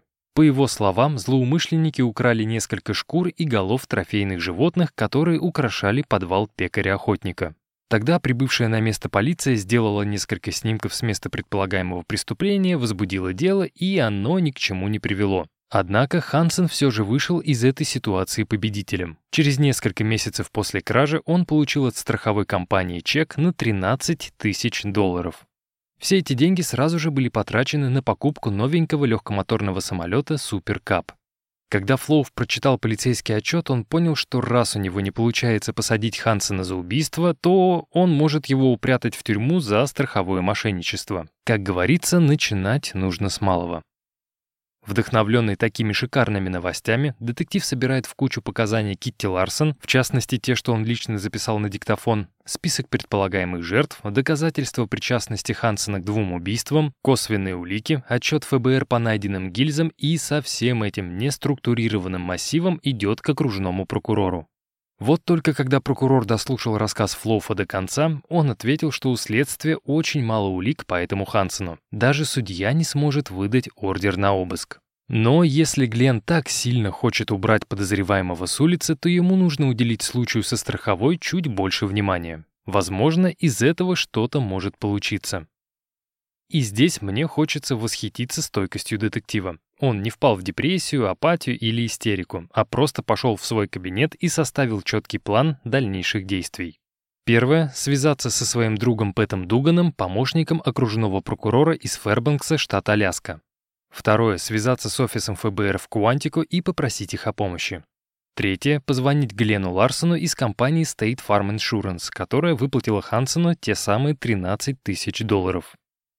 Первый звонок был более чем успешным. После короткого разговора Дуган пообещал, что если окружной прокурор Анкориджа продолжит стоять на своем, то он лично займется этим делом. Второй звонок в Куантико был не менее успешным. По чистой случайности первым человеком, на кого попал Флоув, был Рой Хейзелвуд. Это тот самый человек, который в свое время сыграл немаловажную роль в создании поведенческого отдела. После того, как агент выслушал короткий рассказ коллеги из Анкориджа, он предположил следующее. Скорее всего, убийца девушек — это владелец бизнеса, которого в городе очень хорошо знают. Возможно, у него есть ничего не подозревающая религиозная жена, и, возможно, у пары есть дети. Преступнику примерно от 33 до 44 лет он трудолюбив и пытается казаться добропорядочным гражданином. Ну и, конечно, подозреваемый обязан быть профессиональным охотником.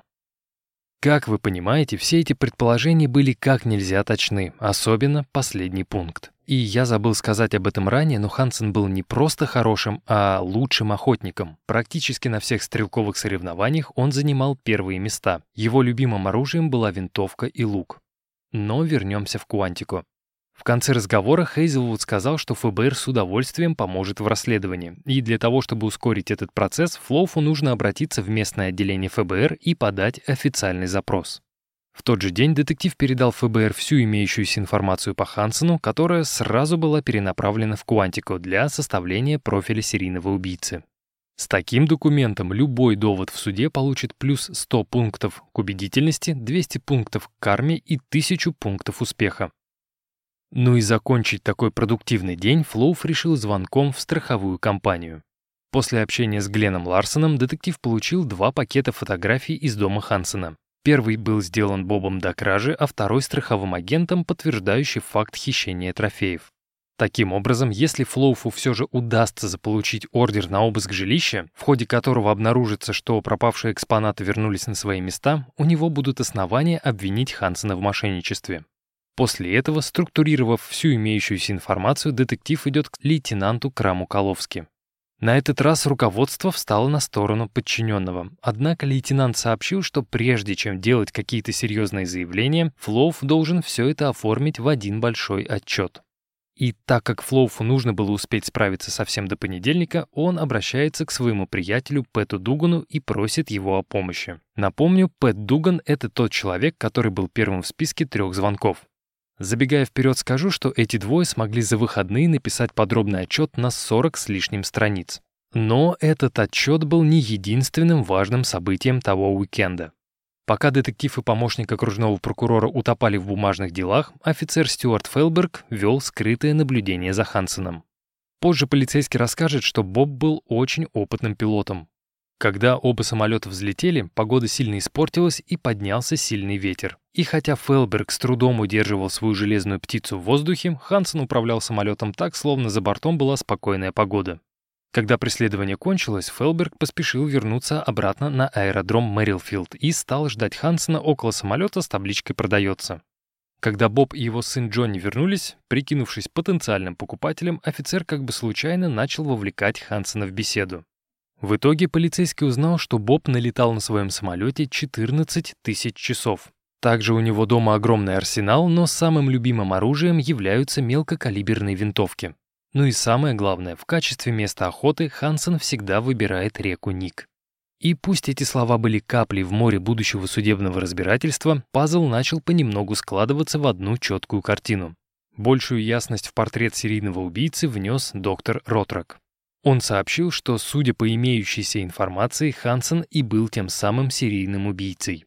Во-первых, эпизод с кражей бензопилы свидетельствует о крайней импульсивности подозреваемого. Во-вторых, в раннем возрасте у Хансена была пиромания. В-третьих, он охотник. В-четвертых, все выбранные жертвы, скорее всего, расценивались как люди низшего сорта. Еще один элемент головоломки встал на свое законное место, когда Флоуф пообщался со старым приятелем Хансена по имени Лонни Брискер. Мужчина заявил, что последний раз они встречались с Хансеном в 75-м или в 76-м годах. До этого момента приятели часто рыбачили у реки Ник, используя при этом лодку Боба. Когда детектив попросил Брискера указать на карте места рыбалки, тот указал на тот самый участок реки Ник, рядом с которым некоторое время назад были обнаружены тела Полы Голдинг и Шерри Морроу. И все это было здорово, великолепно, но у Флоуфа по-прежнему не было ордера на обыск. Без него любые находки оставались просто находками. Поэтому 26 октября 1983 года, взяв с собой гособвинителя Гейла Фойтландера, Флоуф идет к судье Карлсону. Когда судья внимательно изучил 48 страниц, написанных лично детективом, он сообщил, что не видит никакой проблемы, чтобы выдать полиции Анкориджа ордер на обыск жилища Хансена.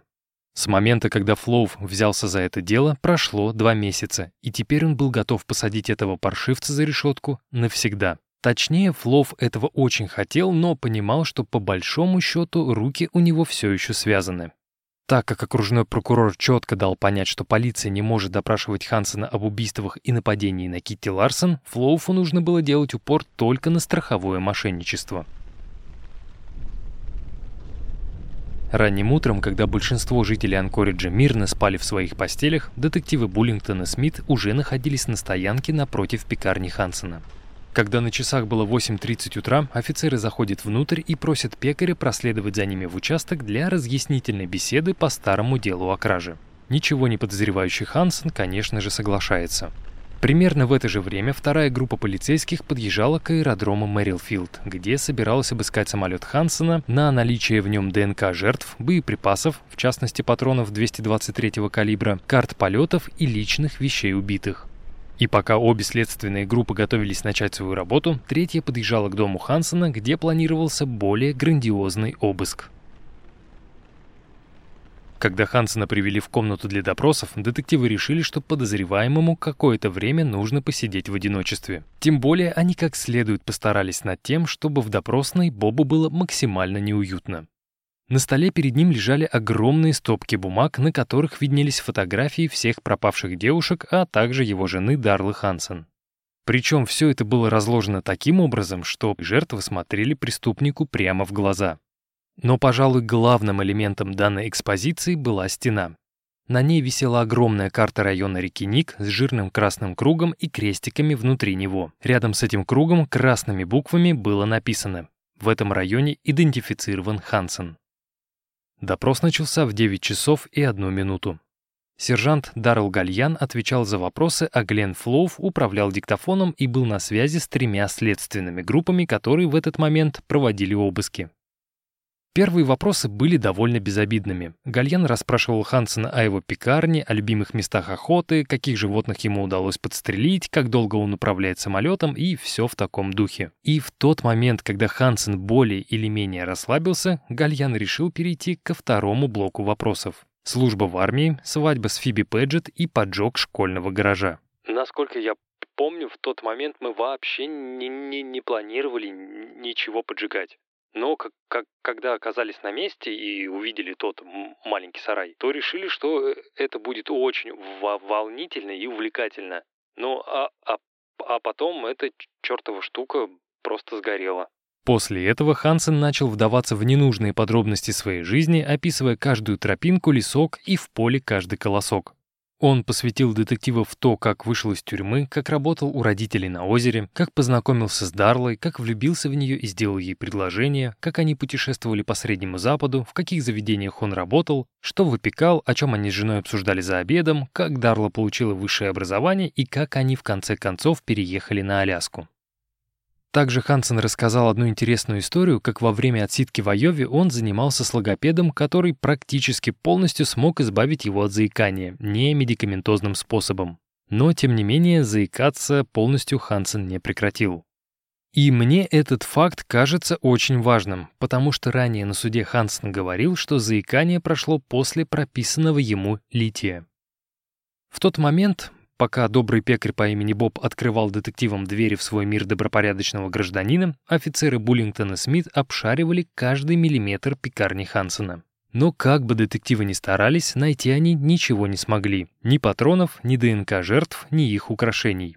Пекарня была чиста. Но, как вы помните, параллельно с этим обыском следственные действия проходили в еще двух местах. И так как в самолете Хансена тоже не было никаких улик, я предлагаю ненадолго переместиться к нему домой. Дабы сильно не отвлекаться от допроса, я скажу, что когда офицеры начали обыск, то дом в целом им показался очень уютным. Судя по всему, за обустройство отвечала Дарла, которая в тот момент также находилась в участке и беседовала с другими детективами. В гостиной дома на одной из стен висели красивые деревянные часы, а на другой — картины с пейзажами Аляски. По обе стороны камина располагались книжные полки с множеством статуэток и сувениров. В соседней комнате на стене висели портрет Иисуса и детей Хансенов. Что касается подвала, то детективы думали, что найдут жуткую пыточную с крюками на стенах, но, увы, их ждало разочарование. Весь подвал был обит деревянными панелями, на которых красовались головы убитых животных, причем большинство экспонатов значились украденными. В углу располагались книжные полки, а также компьютер, который, скорее всего, принадлежал Дарли. Но даже несмотря на книжные полки и компьютер, было ясно, что подвал всецело принадлежит Бобу. И главное тому подтверждение — это тайник, в котором детективы обнаружили внушительный арсенал из множества винтовок и пистолетов. И так как нужного калибра среди всего этого добра не оказалось, мы с вами возвращаемся обратно в комнату для допросов. А там события начали переходить на принципиально новый уровень. Сперва Гальян начал расспрашивать Хансена про кражу бензопилы. В ответ пекарь рассказал гипертрогательную историю про подарок отцу, про тюрьму, про то, как он сделал больно жене и детям, а также про то, что в тот момент дал себе слово никогда не нарушать закон. И когда Боб был готов снова уйти в дебри сознания, Гальян резко переключился на историю с секретаршей, которой Хансен угрожал пистолетом. В этот момент пекарь стушевался и начал было оправдываться, но Гальян снова переключился на кражу бензопилы и попытался процитировать судебных психиатров. И я не знаю, специально это было сказано или нет, но когда тема зашла о психиатрической экспертизе, Хансен произнес, что на тот момент он вводил врачей в заблуждение. Простыми словами, вся та оценка психического состояния Боба строилась на ложной информации. После этого разговор снова вернулся к теме изнасилований, нападений и похищений. И каждый раз Хансен говорил одни и те же слова.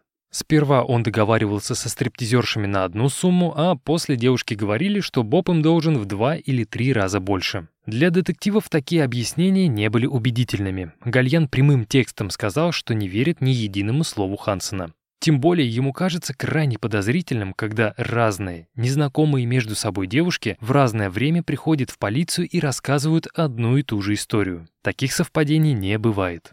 В ответ Боб еще раз настоял на том, что говорит детективам правду. Также он отметил, что ему очень стыдно за все эти истории про связи с проститутками и стриптизершами.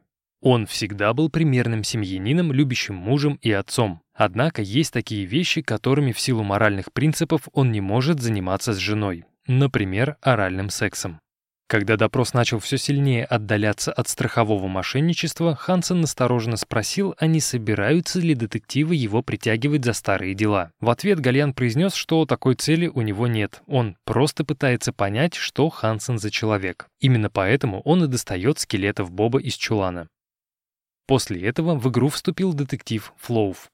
Когда Гальян предоставил коллеге слово, тот достал из папки фотографию Пола Голдинг и, глядя Хансену в глаза, произнес.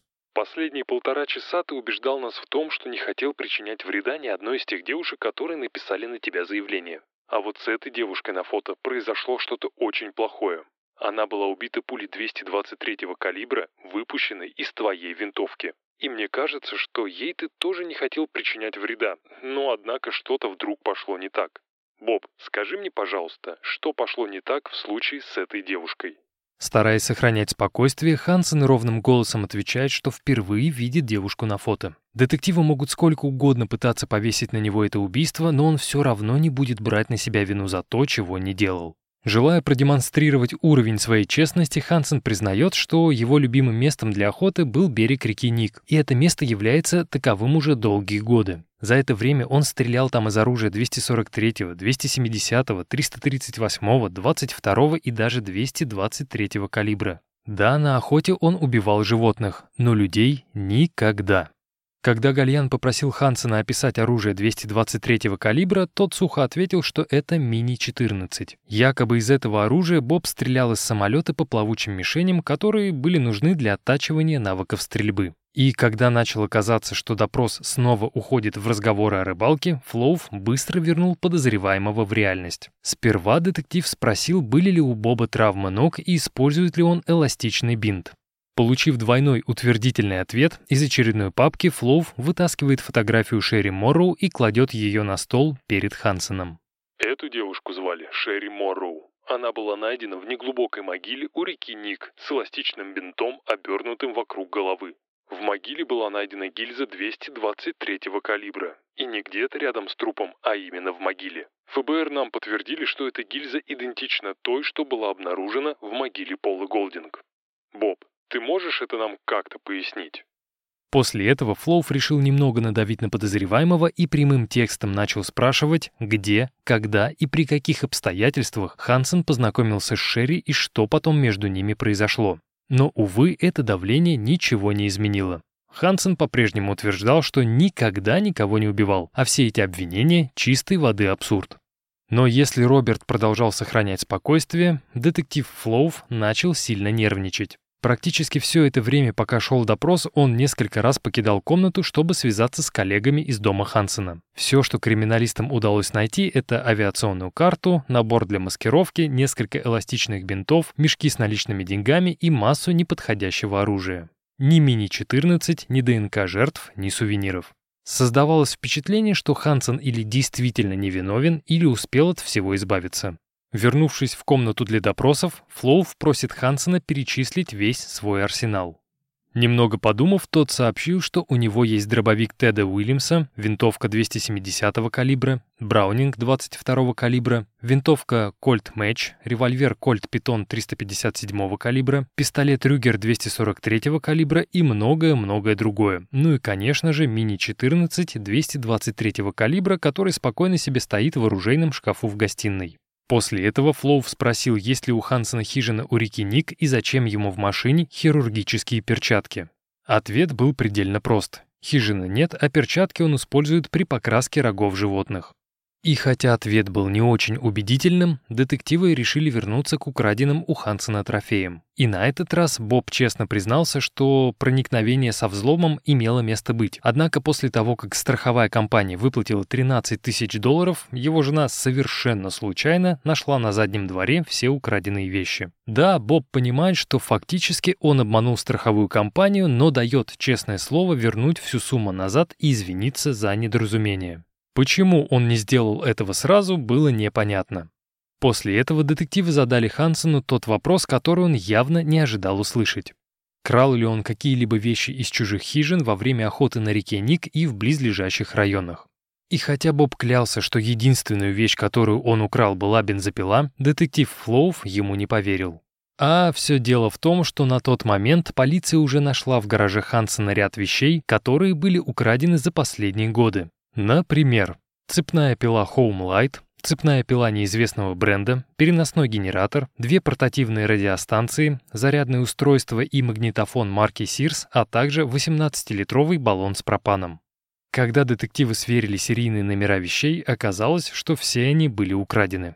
Но это была не единственная хорошая новость. В очередной раз, выйдя из комнаты для допросов, Флоув связался с детективами Макканом и Стокардом и узнал от них, что тем удалось найти Джоанну Хеннинг, супругу старого друга Хансена. Если вы забыли, то некоторое время назад Джон Хеннинг обеспечил Боба железобетонным алиби по делу о похищении Китти Ларсон. И хотя на тот момент Джоанна Хеннинг не дала детективам никакой полезной информации, своим видом она показала, что сильно нервничает. И это самое главное. Когда Маккан и Стокарт поехали в дом Хансенов на поиски Мини-14, Джоанна Хеннинг позвонила своему мужу и попросила его признаться в даче ложных показаний. Но в силу того, что в тот момент Джон Хеннинг был в другом городе, он ответил жене, мол, если им надо, то пусть сами за мной приезжают. Ну а мы возвращаемся к Хансену и обыску у него дома. Так как мини-14 223 калибра найти не удалось, Флоу спрашивает у Боба, мог ли тот убрать винтовку в другое место. Немного подумав, Хансен заявляет, что, возможно, он убрал оружие в лодку, которая стоит рядом с домом. И для Глена Флоуфа это была самая худшая новость за день. У детектива был ордер на обыск дома Хансена, его пекарни, машины и самолета, а вот ордера на обыск лодки у него не было.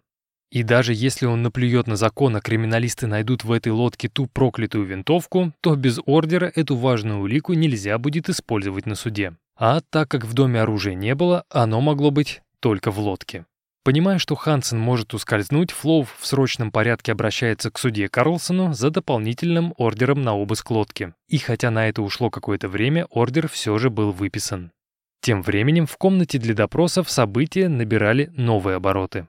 Сперва Гальян спросил Хансена, как часто тот посещал стрип-клубы и делал ли он это в те дни, когда жена и дети были в городе. После слова взял Флоув и прозрачно намекнул Бобу, что когда эксперты в лаборатории обследуют вещи из его дома, то все, наконец, встанет на свои места.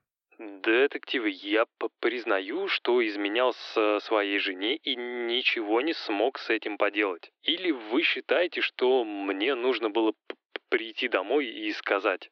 Дарла, тут такое дело, я сегодня заходил в стрип-клуб и за заплатил стриптизершам, чтобы те потрясли перед моим лицом с своими сиськами. А вообще, джентльмены, раз уж наш разговор начал затрагивать такие аспекты моей ли ли личной жизни, то я считаю, что дальнейший диалог мы б бу бу будем вести вместе с моим адвокатом. Так как Хансен потребовал пригласить адвоката, это значило, что детективы были должны запустить самый унизительный для подозреваемого процесс. Сперва Боба привезли к врачу, где у него взяли кровь из вены, выдернули клок волос и попросили плюнуть в баночку. А после Боба отвезли к судье Карлсону, где тот разъяснил Хансену, в чем его подозревают. Также судья установил залог в размере 500 тысяч долларов. Параллельно этим унизительным процедурам обыск в доме Хансена подходил к концу. Никаких улик обнаружено не было. Лодка тоже оказалась пуста. Максимум, в чем можно было обвинить Хансена, это в нескольких кражах со взломом и страховом мошенничестве. Последним местом, которое полицейские не успели проверить, был чердак. Честь залезть в царство духоты и пыли выпала лейтенанту Каснику, у которого была аллергия практически на все, и на пыль в том числе. Когда Касник забрался на чердак, он решил, что начнет обыск с южной части дома, постепенно пробираясь к противоположному концу. Причем лейтенант это делал в двух положениях, либо лежа, либо на четвереньках. Первые минуты обыска были безрезультатными, но когда Касник добрался до дымохода, он наткнулся на кучу шкур животных. Испытав моментальный прилив эмоций, лейтенант начинает быстро трясти эти шкуры и находит там разочарование. Помимо медвежьих, овечьих и бобровых шкур, в этой куче ничего не было. Думаю, вам не составит труда понять, в каком состоянии в тот момент находился Касник. Тем не менее, несмотря на такую досаду, он продолжал пробираться к противоположной части дома. Добравшись до пункта назначения, лейтенант лениво запускает руку в отслоившуюся изоляцию и находит очередной тайник Хансена. В небольшом углублении были аккуратно уложены винтовка Ремингтон 552 22 калибра, пистолет Томпсон Контендер калибра 77 мм, еще одна авиационная карта со странными пометками, женские золотые украшения, ружье Винчестер 12 калибра и Мини-14 223 калибра.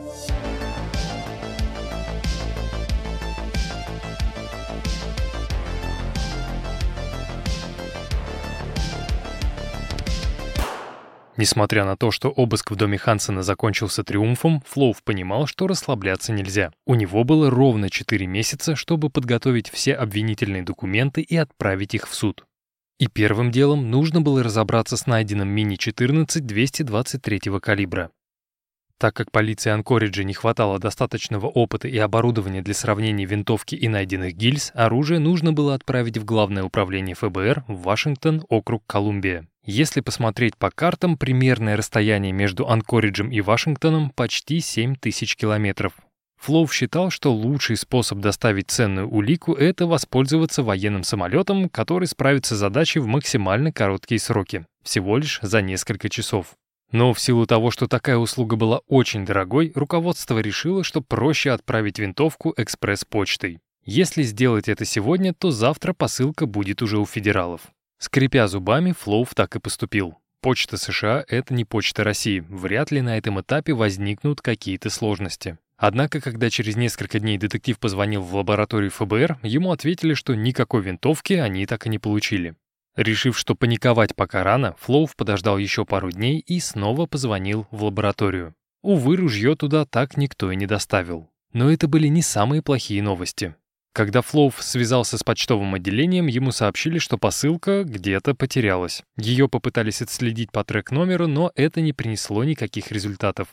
На тот момент единственное, в чем детектив был уверен, так это в том, что если винтовку не найдут, то у него не будет никаких улик против Хансена. К счастью, когда Флоуф уже был готов смириться с поражением, через шесть дней после отправки винтовку все же удалось найти в Чикаго. После этого оружие сразу доставили в Вашингтон, где федералы сделали самое важное открытие. Пола Голдинг и Шерри Морроу были убиты из винтовки Мини-14. Следовательно, убийцей был Роберт Кристиан Хансен.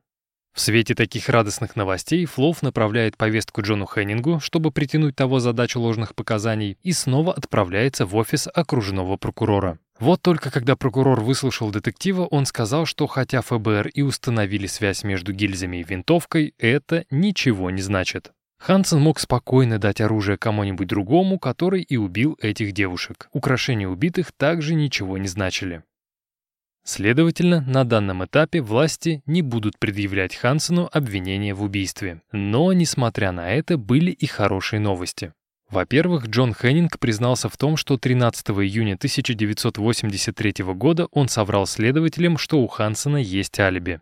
По словам мужчины, он был уверен, что Боб просто не хочет придавать огласке свои связи с проститутками. Вторая хорошая новость заключалась в том, что прокуратура поставила во главу дела Хансена опытного юриста, помощника окружного прокурора Фрэнка Ротшильда. Также стоит отметить, что у Боба тоже были довольно сильные защитники. Например, Фред Юи во время предварительного слушания 8 декабря заявил судье Рольфу Муди, что тот должен засекретить материалы дела и запретить любым СМИ посещать судебный процесс. По словам адвоката, такая широкая огласка может негативно повлиять на ход судебного разбирательства и сформировать у присяжных предвзятое отношение к его клиенту. В идеале слушание лучше вообще перенести в другой город. Также Дьюи заявил судье, что хочет оспорить законность проведенного обыска. Хансена обвиняют в мошенничестве, а изымают оружие и прочие личные вещи. Когда судья Муди отклонил оба ходатайства защитника, тот решил попытаться перенести слушание на более поздний срок. В итоге оно должно было состояться 10 января 1984 года. Но, забегая вперед, скажу, что судья решил отклонить и это ходатайство Дьюи. Пока Фрэнк Ротшильд изучал материалы дела, Глен Флоуф решил встретиться со своим другом Пэтом Дуганом из Фэрбанкса, чтобы обсудить с ним дальнейшие шаги по обвинению Хансена в убийствах. В ходе беседы детектив рассказал, что ему удалось связаться с бывшим парнем Шерри Морроу, который опознал золотую цепочку и кулон в виде наконечника стрелы. Парень даже дал Глену контакт ювелира, изготовившего данное украшение, и тот тоже смог его идентифицировать. И хотя это открытие было существенным, оно точно не сравнится с тем, что произошло дальше. Перебирая улики из дома Хансена, Флоу берет в руки авиационные карты Боба и замечает на них 24 отметки в виде жирных точек. Сперва Глен и Пэт решили, что так Хансен отмечал излюбленные места для охоты. Но уже через пару минут оба поняли, что этими точками Боб отмечал те места, в которых он похоронил своих жертв. По крайней мере, точки на карте Хансена совпадали с могилами Полы Голдинг и Шерри Морроу. На следующий день, когда Глен пришел на работу, он пригласил в свой кабинет детектива Чака Миллера, который в свое время расследовал убийство Джоан Мессины. Когда Миллер заглянул к Флоуфу, последний попросил коллегу посмотреть на авиационную карту Хансена и отметить на ней место, где была найдена могила Джоан. Изучив карту, Чак заявляет, что Мессина была найдена именно в том месте, где Флоуф уже поставил свою отметку. И вот только когда Глен сказал, что эту отметку поставил не он, а Хансен, на лице Чака Миллера застыла маска ужаса. Спустя несколько дней детективам удалось установить, что на карте Боба также отмечено место, где несколько лет назад была найдена неопознанная женщина, получившая прозвище Эклутна Энни. Когда Глен Флоув осознал весь масштаб трагедии, он также понял, что у Хьюстона намечаются серьезные проблемы. Так как на дворе был не месяц май, следователи были вынуждены ждать до весны. Именно в это время года имело смысл начинать раскопки в тех местах, которые были отмечены на карте Хансена. И тут возникал резонный вопрос, а из какого оружия были убиты все эти еще не найденные тела? Из Мини-14 или любой другой винтовки, найденной в доме Боба? Согласно ордеру на обыск, Флоуф мог изъять только 5 единиц огнестрельного оружия. Мини-14, Магнум 357 калибра, которым Хансен угрожал Китти Ларсон, и три других винтовки. Так как Хансен не был дураком, он мог спокойно попросить жену избавиться от оставшегося дома оружия. И когда весной следователи начнут доставать из-под земли новые трупы, они вряд ли смогут обвинить Боба в этих преступлениях. Нужен был очередной ордер, который бы не дал Хансену поле для маневров. Благо, судья Карлсон был нормальным мужиком, адекватно оценивающим всю серьезность ситуации. После того, как Флоуф ввел его в курс дела, судья сразу же выдал ордер на конфискацию всего оружия из дома Хансена. Но самое главное в этой ситуации то, что когда Глен получил ордер, он уведомил об этом адвокатов, а те, в свою очередь, рассказали обо всем своему подзащитному. И, в принципе, этот ордер можно было бы проигнорировать, если бы там не было указано, что оружие изымается в связи с новыми обстоятельствами. А именно найденными в доме Хансена картами, на которых он отметил места захоронения своих жертв. Адвокат Фред Дьюи, конечно, сразу начал оспаривать законность этого ордера, снова подал ходатайство о переносе слушаний в другой город, а также начал критиковать методы профилирования ФБР. Видя, как сторона защиты старается либо оттянуть начало рассмотрения дела, либо отменить ряд решений, Флоув начал подстраховываться. Он стал собирать стоматологические карты всех пропавших девушек, которых несколько месяцев назад внес в свой список. После этого детектив пообщался с одним из бывших друзей Хансена, который высказал свои подозрения о том, что Боб может быть причастен к исчезновению девушек в Сьюарде. Далее Флоув поговорил с еще одним другом Хансена, Джоном Самралом. В ходе беседы Самрал рассказал, что они с Бобом часто охотились в районе реки Ник, около Джим-Крик, в Чугаче, на Кинайском полуострове и в бассейне реке Суситна. По словам мужчины, его друг отлично знал все эти места. Но самое главное, Самрал рассказал, что какое-то время назад Хансен подарил ему пистолет «Рюгер номер один». И хотя в тот момент мужчина был рад такому подарку, сейчас он начал подозревать, что Боб этот пистолет не купил, а украл. Когда Флоув пробил пистолет по серийному номеру, опасения Самрала подтвердились. Пистолет действительно был украден. Не знаю, привыкли Флоув к тому, что расследование дела Хансена — это сплошные взлеты и падения, но после хороших новостей закономерно шли плохие. И на этот раз проблема была в главном свидетеле — в Китти Ларсон. Я вам намеренно не рассказывал об отношениях детектива с Китти, так как не хотел перескакивать с одной темы на другую. Но все то время, пока шло следствие, Флоув часто встречался с девушкой в кафе, давал отеческие советы и просил завязать с проституцией. Также детектив просил Китти сообщать о любых переездах и перемещениях. Однако в феврале он внезапно узнает, что девушка бесследно исчезла. Где она находилась, никто не знал. К счастью, на следующий день Глену все же удалось выяснить, что Кити начала работать в одном из дешевых стрип-клубов, в которых обычно пахнет пивом, потом и мочой. Ну и контингент в этих заведениях тоже особенный. Когда Флоув приехал в данное заведение, чтобы пообщаться с главным свидетелем по делу Хансена, он, мягко говоря, был ошарашен внешним видом Китти. Девушка предстала перед ним в стрингах и полупрозрачном топе. Ноги были в синяках от лодыжек до бедер, а руки были усыпаны какими-то ссадинами. Судя по тому, как она себя вела, Китти подсела на кокаин. А это, как вы понимаете, не делало из девушки того человека, которому присяжные поверят на суде. Желая не разрушать ту тесную связь, которую детективу удалось выстроить за пять последних месяцев, он решил оставить все как есть. Единственное, что он попросил сделать Китти, это никуда не пропадать, иначе без нее дело Хансена может развалиться. И снова на место плохих новостей приходит хорошее. После того, как Флоув поговорил с Китти и вернулся в свой кабинет, ему позвонил эксперт из лаборатории ФБР и сообщил следующее. Группа крови Хансена совпадает с группой крови преступника, изнасиловавшего Китти Ларсон. Но даже с такими новостями детектив не был уверен, что у стороны обвинения удастся довести дело до конца, так как на горизонте маячил день, когда адвокат Фред Дьюи собирался оспорить законность проведенного обыска в доме Хансена. Если коротко, то обычно для получения ордера полицейские должны указать, какие вещи они собираются найти и изъять. Как вы понимаете, изначально следователи обвиняли Хансена в махинациях со страховкой. Однако в ходе обыска они изъяли ряд вещей, которые были частью другого расследования. Когда слушание наконец состоялось, судья заявил, что обыск и конфискация вещей прошли согласно закону. Он подчеркнул, что у детективов были резонные основания подозревать Хансена в причастности к убийствам. А те вещи, которые были изъяты из дома подозреваемого, подтверждают тот факт, что обыск прошел на законных основаниях. Следовательно, никаких переносов или отмен главного слушания в истории Аляски не будет. И хотя сторона защиты в очередной раз потерпела поражение, четырехмесячного срока на подготовку материалов для суда никто не отменял. Так как времени оставалось мало, Фрэнк Ротшильд решил, что настало то время, когда ему нужно лично познакомиться с Китти Ларсон и ввести ее в курс дела.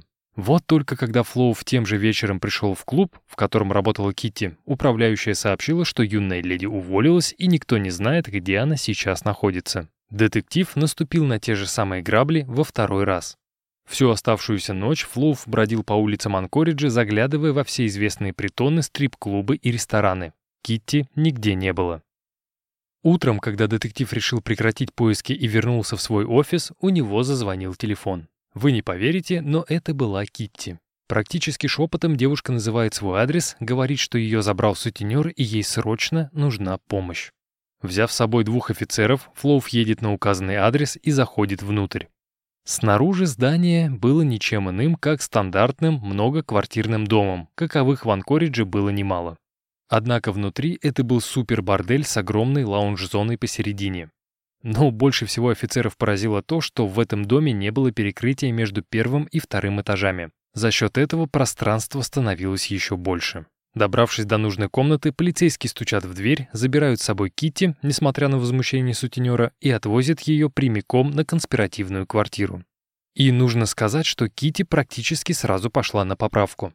Так как девушка попала в религиозную христианскую семью, она сразу привела себя в порядок, перестала носить вызывающий многослойный макияж, а чулки, драный кроличий полушубок и топы сменились на более скромную одежду. Каждый вечер девушка помогала готовить ужин, добровольно делала уборку и даже ходила с семьей за продуктами каждые выходные. И когда Китти стала похожа на человека, с ней и встретился Фрэнк Ротшильд. Пока сторона обвинения собирала улики, готовила доказательную базу и общалась со свидетелями, сторона защиты взвешивала свои аргументы перед приближающимся судом. Все это время адвокаты Фред Юи и Джо Эванс называли обвинение смехотворным и утверждали, что все указывает на невиновность их клиента. Однако чего точно защитники не ждали, так это внезапное желание Хансона сбросить все карты. Сбросить все карты — это точные слова Боба, которые он сказал Фреду Дьюи. Эта новость, которая внезапно появилась 16 февраля 1984 года, огорошила не только офис прокурора, но и всю адвокатскую контору, защищавшую Хансена. И если адвокаты до конца не понимали, о чем идет речь, то Флоу знал, что Боб решил во всем сознаться. Тем не менее, у детектива был ряд опасений. А что, если Хансен начнет юлить и отрицать часть своих преступлений? В ответ Ротшильд дал детективу прекрасный совет. Если Боб начнет сдавать назад, то они скажут, что когда настанет лето и начнется эксгумация всех оставшихся трупов, то Хансен будет раз за разом обвиняться в новом убийстве. Первое, что сделали стороны на этой встрече, подписали важное соглашение, в тексте которого указывалось, что Хансен дает чистосердечное признание и не находится под давлением. После того, как Хансен оставил на бумаге свой автограф, он попросил офис прокурора свести к минимуму его общение со СМИ и оградить от камер папарацци. Когда были включены диктофоны и Флоу сообщил, что на часах 8.50 утра, Ротшильд решил немного подстраховаться. Очень мягко и очень тактично обвинитель попросил Хансена начать историю с того момента, с которого ему будет удобней. Такая формулировка доказывала, что никакого давления на обвиняемого не оказывается. Но вместо этого Боб сказал, что ему проще отвечать на вопросы, нежели начать что-то вспоминать. Начало было положено. Взяв на себя инициативу, Ротшильд предлагает Хансену начать с тех преступлений, о которых полиция уже что-то дознает, например, с изнасилования Китти Ларсон. Все, что Боб рассказывал, произносилось без каких-либо эмоций. Я должен предупредить, что не, не, не помню точных дат, и поэтому мой рассказ может быть немного расплывчатым. Когда я познакомился с Кити Ларсон, моей жены и детей не было в городе. А они уехали в Арканзас к родителям Дарлы. Первый раз я увидел Китти на Пятой улице. Мы немного поболтали, договорились встретиться на следующий день, но она на свидание не пришла. Спустя некоторое время я ре решил проверить свою пекарню, закрыты ли двери и в в выключен ли свет. Я даже внутрь не заходил, просто проехал мимо. Так как я уже был в городе, то решил поехать в центр и посмотреть, что там происходит. И в, в, в тот момент, когда я подъехал к пересечению Ингры и Пятой, то с, с, снова увидел Китти. Я ее окликнул, она села в машину, и мы поехали ко мне. Сперва мы сидели на диване и о чем-то болтали, но когда Китти сказала, что хочет поехать домой, я предложил ей заняться сексом на, на шкуре бурого медведя прямо на полу. Насколько я помню, то по против секса на шкуре медведя Китти не имела ничего против, а вот э, на надеть на руки наручники она по почему-то отказалась. Кажется, в, в, в тот момент я достал пистолет и приказал ей делать так, как я хочу. До, до этого момента я никакой силы не применял, и первый раз это случилось в, в, в моей берлоге. После этого Хансен рассказал, что, изнасиловав Китти, он сходил в гараж и принес из него цепи. Этими цепями он приковал девушку к деревянному столбу, в который предварительно вкрутил болт с проушиной. Потом рассказ резко перешел к побегу Кити и к тому, как Хансен чуть не попался. Дело было так. Когда Ларсен выскользнула из самолета и прыгнула в машину к дальнобойщику, Хансен первым делом поехал к себе домой. Там он выдернул из столба болт с проушиной, замазал дырку и убрал револьвер в одно из отделений подвесного потолка. После он доехал до пекарни, оттуда позвонил Джону Хеннингу, договорился о встрече и попросил обеспечить его алиби. Закончив с Хеннингом, Хансен возвращается домой, где его уже ждали полицейские. И хотя Боб понимал, что, дав офицерам возможность обыскать дом, машину и самолет, он подвергает себя опасности, что-то внутри говорило, что бояться ничего не стоит. Первый раз Хансен был в шаге от провала, когда один из офицеров начал обыскивать подвал и решил проверить подвесной потолок. Но как-то так вышло, что полицейский поднял именно те два отсека, в которых ничего не было. Пистолет лежал между этими двумя отсеками. Второй раз Бобу повезло при обыске самолета, когда офицеры проглядели в нем цепь и тот самый болт с проушиной. Закончив историю про Китти Ларсон, Хансен начал рассказывать о том, что много раз насиловал женщин, но каждый раз возвращал их обратно в Анкоридж. И складывалось впечатление, что подозреваемый старается выставить себя в самом выгодном свете. Якобы очень многие девушки все же остались живы. Первым не выдержал Флоув. Прервав этот увлекательный рассказ, он напрямую спрашивает Хансена, почему тот некоторых девушек в Анкоридж так и не вернул. А, как бы вам сказать, я сейчас понимаю, что у меня не было нужды использовать а, огнестрельное оружие. Просто эти девушки настаивали вернуть их обратно.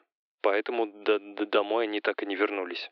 П первую, которую вы, вы нашли, я два раза туда привозил, и в, в первый раз все, все было хорошо. Дж джентльмены, я за, заранее прошу прощения, что не, не называю имен, но я, я правда их не помню. Мне кажется, с той, что вы нашли первой, я по -по познакомился в, в, в баре Good Times. Когда разговор опять начал уходить от темы, Флоув снова взял бразды правления и задал Хансену четкий вопрос. Каково общее количество девушек, которых Хансен так и не вернул? Наступила долгая пауза, во время которой можно было слышать, как по проводам бежит электрический ток. Тишину нарушил сам Хансен господа, мне нужно больше времени. Я, я, я пытаюсь расположить их в правильной последовательности. И хотя Флоуф не поверил следующему заявлению Хансена, Боб утверждал, что первой жертвой была девушка, обнаруженная 17 июля 1980 года. Полиция тогда дала ей прозвище Эклутна Энни. Если честно, то об этой девушке я мало что помню. Вроде бы она была родом с острова Кадьяк, или там просто жила ее мать. Когда мы выехали из города, моя машина застряла, и я был на взводе. И в этот момент девушка начала истерить, а после выбежала из машины и по -по побежала в сторону линии элек электропередач. Не, не знаю, почему она не побежала в противоположную сторону, тем более там был город, э, и дорога была ближе. Знаю, я не должен был так поступать, но я выпрыгнул из, из, из машины и побежал за ней. И через пару секунд я схватил ее за волосы, и та та тогда она начала что-то кричать, типа «Не убивай меня, не причиняй мне вреда». А ведь я на тот момент вообще не хотел делать ей больно. Потом она внезапно достала из сумочки огромный нож с черной рукояткой. С, само собой, я выхватил нож и повалил девушку на землю. И тогда все просто вышло из-под контроля. Я помню, она, а, она лежала лицом вниз, а я просто взял и во, воткнул в нее лезвие ножа. Но у, у меня никогда не было с ней секса, и я ее не насиловал. После первого признания в убийстве Хансен резко переключился на себя. Он начал рассказывать о своих прыщах, о заикании, о том, как над ним издевались в школе, и что даже после всего этого он не стал ненавидеть женщин. Все те секс-работницы, с кем он встречался, были для него больше, чем девушки на ночь. Если бы он мог, он бы сделал все возможное, чтобы защитить этих бедных проституток. Да, в глубине души он ставил этих женщин ниже себя, но он никому не хотел причинять вреда. Также Хансен сказал, что когда убил Эклут Ноэни, то сразу поехал домой и весь вечер просидел в туалете. Его тошнило, он рыдал и не мог взять себя в руки.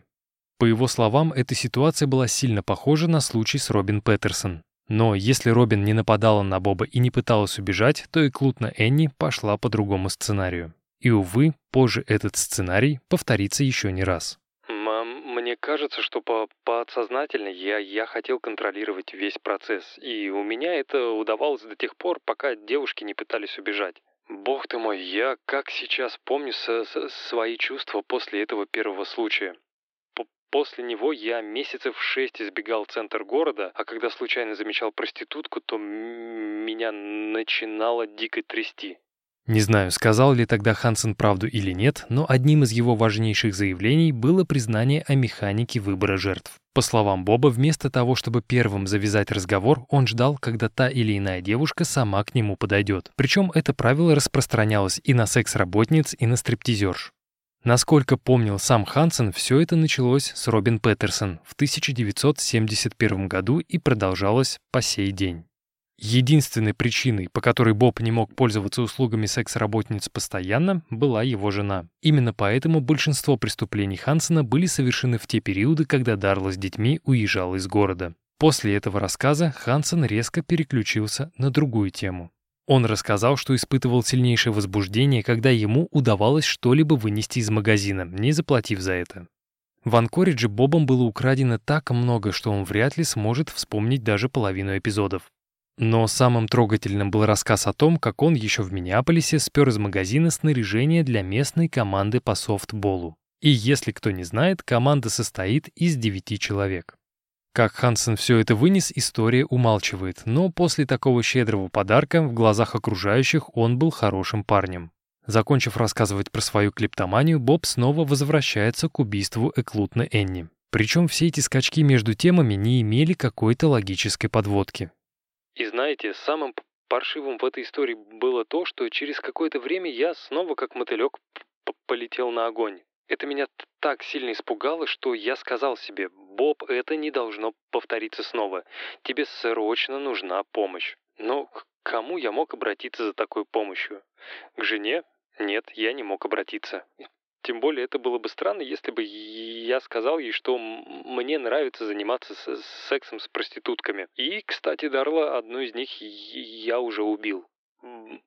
Были еще варианты. Например, пойти в церковь и сесть, знаете, в, в, в одну из таких маленьких кабинок, в которой святой отец готов тебя выслушать и дать свой совет. И вы не поверите, но однажды я близок был к тому, чтобы зайти в один из католических храмов, но голос внутри меня остановил. Я, я понял, что исповедоваться было пока рано. Черт побери, мне действительно была нужна помощь. Еще в Айове судья сказал, что мне смогут помочь психологи, но это все был такой фарс. Ни один из, из, тех, из тех психологов мне так и не помог. Когда на часах было 11.59, стороны решили прерваться на обед, после которого Флоув и Ротшильд надеялись услышать от Хансена более откровенные признания, а не рассказы о кражах и изменах жене. Следующей жертвой, о которой Хансен начал рассказ после обеда, была Шерри Морроу. Боб познакомился с девушкой в одном из баров и предложил ей прокатиться до реки Ник. Когда пара выехала за город, Хансен достал пистолет и сказал, если Шерри сделает все, что он просит, то вечером она вернется в Анкоридж живой. Для того, чтобы жертва не запомнила дорогу, Хансен намотал ей на голову эластичный бинт. По его словам, эта повязка больше походила на гигантский тюрбан. Когда машина остановилась, девушка содрала с себя часть повязки, начала бить и царапать Хансена, а после выбежала из машины. Погоня оказалась недолгой. Жертва была настигнута через пару секунд. Потом, по словам Хансена, Шерри снова начала кричать, создавая лишний шум. В этот момент Боб просто достает пистолет, стреляет из него, а после бежит к машине за саперной лопатой. Опасаясь того, что помимо него в лесу могут быть и другие охотники, Хансен быстро выкапывает неглубокую могилу, хоронит в ней Шерри и уезжает. Больше в этом месте Боб якобы никогда не появлялся. акцент на слове «якобы» я делаю лишь потому, что в этом моменте Хансен солгал. Тело Полы Голдинг было похоронено в нескольких метрах от Шерри. Про следующую жертву Хансен помнил мало. Он также завязал девушке глаза эластичным бинтом и сказал, что вечером вернет обратно домой. Однако тюрбан на голове был не единственной мерой безопасности. Эту жертву Боб усадил на колени спиной к лобовому стеклу. Так он был уверен, что даже если повязка с головы спадет, девушка будет видеть перед собой только спинку сиденья. Выехав за город, Хансен остановил машину и принудил жертву к оральному сексу. Спустя некоторое время девушка говорит, что ей нужно в туалет и дает слово не убегать. Когда Боб услышал, что жертва начала справлять малую нужду, он тоже выходит из машины, кладет пистолет на капот и начинает сливаться с природой. И когда процесс синхронизации с лесом достиг примерно 80%, Боб слышит приближающиеся шаги. Мужчина замечает, что девушка уже схватила пистолет и целится куда-то в область груди. Завязалась небольшая драка, в ходе которой Хансен одерживает победу и умудряется выбить пистолет из рук жертвы. Понимая, что девушка не собирается сдаваться без боя, Боб просто поднимает пистолет и производит один смертельный выстрел. В тот момент он решает, что времени на рытье могилы у него нет, поэтому он берет труп на руки, несет к мосту и сбрасывает в реку. Как звали эту девушку, где они познакомились и какое было время года, Хансен не помнил. Единственное, он отметил, что у жертвы была очень большая грудь, а на улице стоял пронизывающий холод. Скорее всего, это произошло поздней осенью или ранней весной. Следующей на очереди была Джоан Мессина, тело которой, если вы помните, успел разодрать медведь. По словам Хансена, они познакомились в доках Сьюарда, и Бобу даже показалось, что он девушке понравился. В тот вечер они даже сходили в ресторан на ужин. В процессе общения Боб узнал, что Джоан живет в палатке, проходит курсы медсестер, подрабатывает няней и собирается устроиться на консервный завод. Когда ужин подходил к концу, девушка сказала, что не может заплатить за себя, так как у нее просто нет денег. Но если Боб не против, то они могут пойти к нему в машину и заняться там сексом. Когда пара выехала за город и перебралась на заднее сиденье, Джоан спросила, а не будет ли Хансен так любезен дать ей денег заранее. Так как Боб был уверен, что данная услуга предоставляется бесплатно, он начал кричать на свою новую подругу, называть ее проклятой шлюхой и прочими неприятными словами. После он добавил, что Джоан не так уж и хороша, и максимум, сколько он готов ей заплатить, это 5 чертовых долларов. После этого завязалась драка, которая вскоре переместилась из машины на улицу. Как долго жертва цеплялась за жизнь, Хансен не упомянул. Все, что он сказал про убийство, это максимально размытую фразу. Ну, а потом все. Когда Ротшильд и Флоув попросили Хансена дать больше подробностей о самой жертве, чтобы точно быть уверенными в ее личности, Боб упомянул, что в тот момент у девушки была с собой собака. Ее он тоже застрелил. Когда на часах было 2 часа 3 минуты и Ротшильд собрался сделать небольшой перерыв, Хансен сказал, что слишком устал и хочет продолжить беседу завтра. На следующий день, 23 февраля 1984 года, Ротшильд не стал ходить вокруг да около. Как только диктофоны были включены, Ротшильд предложил Хансену продолжить рассказывать об остальных девушках, которые так и не вернулись домой. В ответ Боб сделал удивленный вид и сказал, что вчера рассказал обо всех пятерых. Больше ему добавить было нечего. Однако стоило Хансну закончить эту фразу, как он сразу же осознал свою ошибку. Днем ранее он рассказал только о четырех жертвах. Немного помолчав, якобы перебирая в памяти какие-то воспоминания, Боб решился рассказать про Полу Голдинг. А если точнее, то он попытался начать о ней рассказывать, но каждый раз перепрыгивал с темы на тему. Однако самое главное, что успело узнать следствие, так это то, что в этом случае до реки Ник Боб добирался на самолете. Затем Хансен пояснил, что когда усаживал девушек позади и самолет отрывался от земли, ему было все равно, что они делают. В воздухе их жизнь зависела только от него. Да и для самого Хансена транспортировка жертв на самолете была куда безопасней. Так как речь зашла о самолете, Флоуф решил поинтересоваться, в какое время года Хансену было удобнее совершать полеты к реке Ник. Так как у его самолета были специальные лыжи, то, по сути, он мог убивать как зимой, так и летом. Ну да, в теории мне бы не составило труда полететь к, к реке зимой, но зимой я, я туда не летал. По большому счету, это, это был летний проект. Это был летний проект. Звучит немного жутковато, но Хансен не обратил на эти слова внимания. К истории Полы Голдинг Хансен вернулся лишь после перерыва в 11 часов. И с вашего позволения я не буду пересказывать эту историю по второму кругу, так как именно с нее начинался сегодняшний эпизод. А вот то, что Хансен рассказал после этой истории, мне кажется, заслуживает вашего внимания. К знакомствам Хансен подходил очень ответственно. Свидание всегда назначалось в общественных местах. Так Боб мог убедиться, что девушка пришла одна. В процессе знакомства Хансен представлялся фотографом, врачом или адвокатом. В некоторых случаях он использовал маскировку, так как просто боялся, что его могут узнать знакомые. И так как Хансен снова начал уходить в дебри своего сознания, как бы намекая, что на этом история его преступных похождений закончилась, в 12.41 был сделан очередной перерыв. Когда стороны вернулись с обеда, слово решил взять лейтенант Крамколовский. Он говорил медленно и четко, стараясь сделать так, чтобы каждое его слово не просто было услышано Хансеном, а чтобы у того было время оценить ситуацию. В ходе своего монолога Крам говорил максимально понятные вещи. Во-первых, на изъятых из дома Хансена картах имеется пара десятков отметок, четыре из которых уже совпали с пропавшими девушками. Во-вторых, сторона обвинения не хочет, чтобы Боб признавался в том, чего он никогда не совершал. В-третьих, те договоренности об изоляции Хансена от СМИ останутся в силе, даже если он сейчас скажет, что эти отметки на карте просто точки и ничего больше. До лета полиция не будет предпринимать никаких действий, но когда снег у реки Ник растает, туда отправится такое количество криминалистов, что поиск новых тел будет просто делом времени. И вот тогда каждое найденное тело будет придаваться максимальной огласке. Сам Боб, конечно, никак не пострадает, а вот его семье придется тяжело.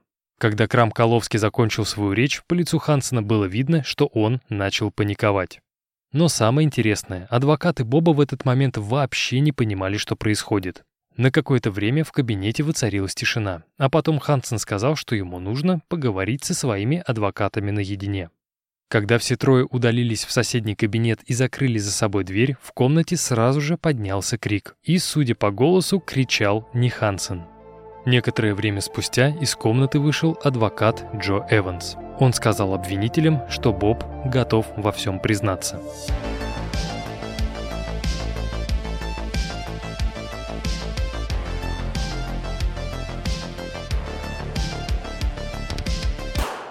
Прежде чем начать признаваться в остальных преступлениях, Хансен попросил следователей принести ему более детализированные карты, так как на этих маленьких брошюрках сложно было ставить точные метки. Спустя некоторое время на огромном столе лежали только карты и стояло несколько микрофонов, которые молчаливо запоминали каждое слово преступника.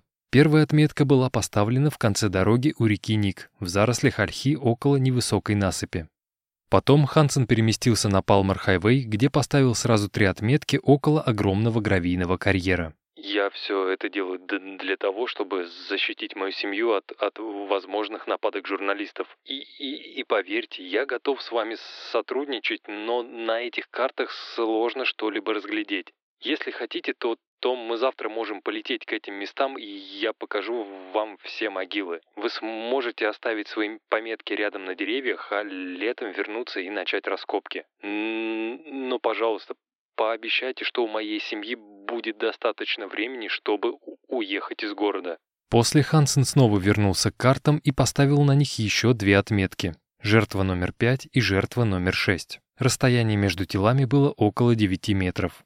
Тело номер 7 находилось у Игл-Ривер. По словам Хансена, убийство произошло после его освобождения в 1973 году.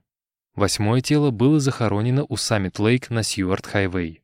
И пока Хансен искал на карте свою девятую жертву, Флоув поинтересовался, а не имеет ли Боб отношение к исчезновению двух девушек в Сьюарде в 73 и в 75 годах.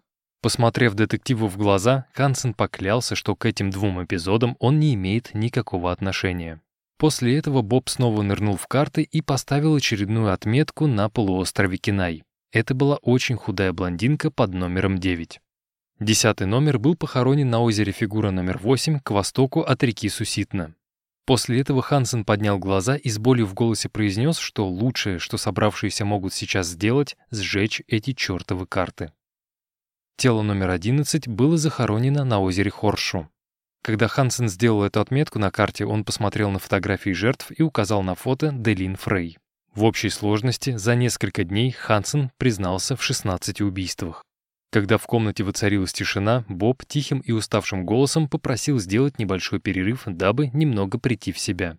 И хотя обе стороны согласились прерваться, в кабинет с картами они больше не вернулись. На этом признание Боба Хансена было завершено.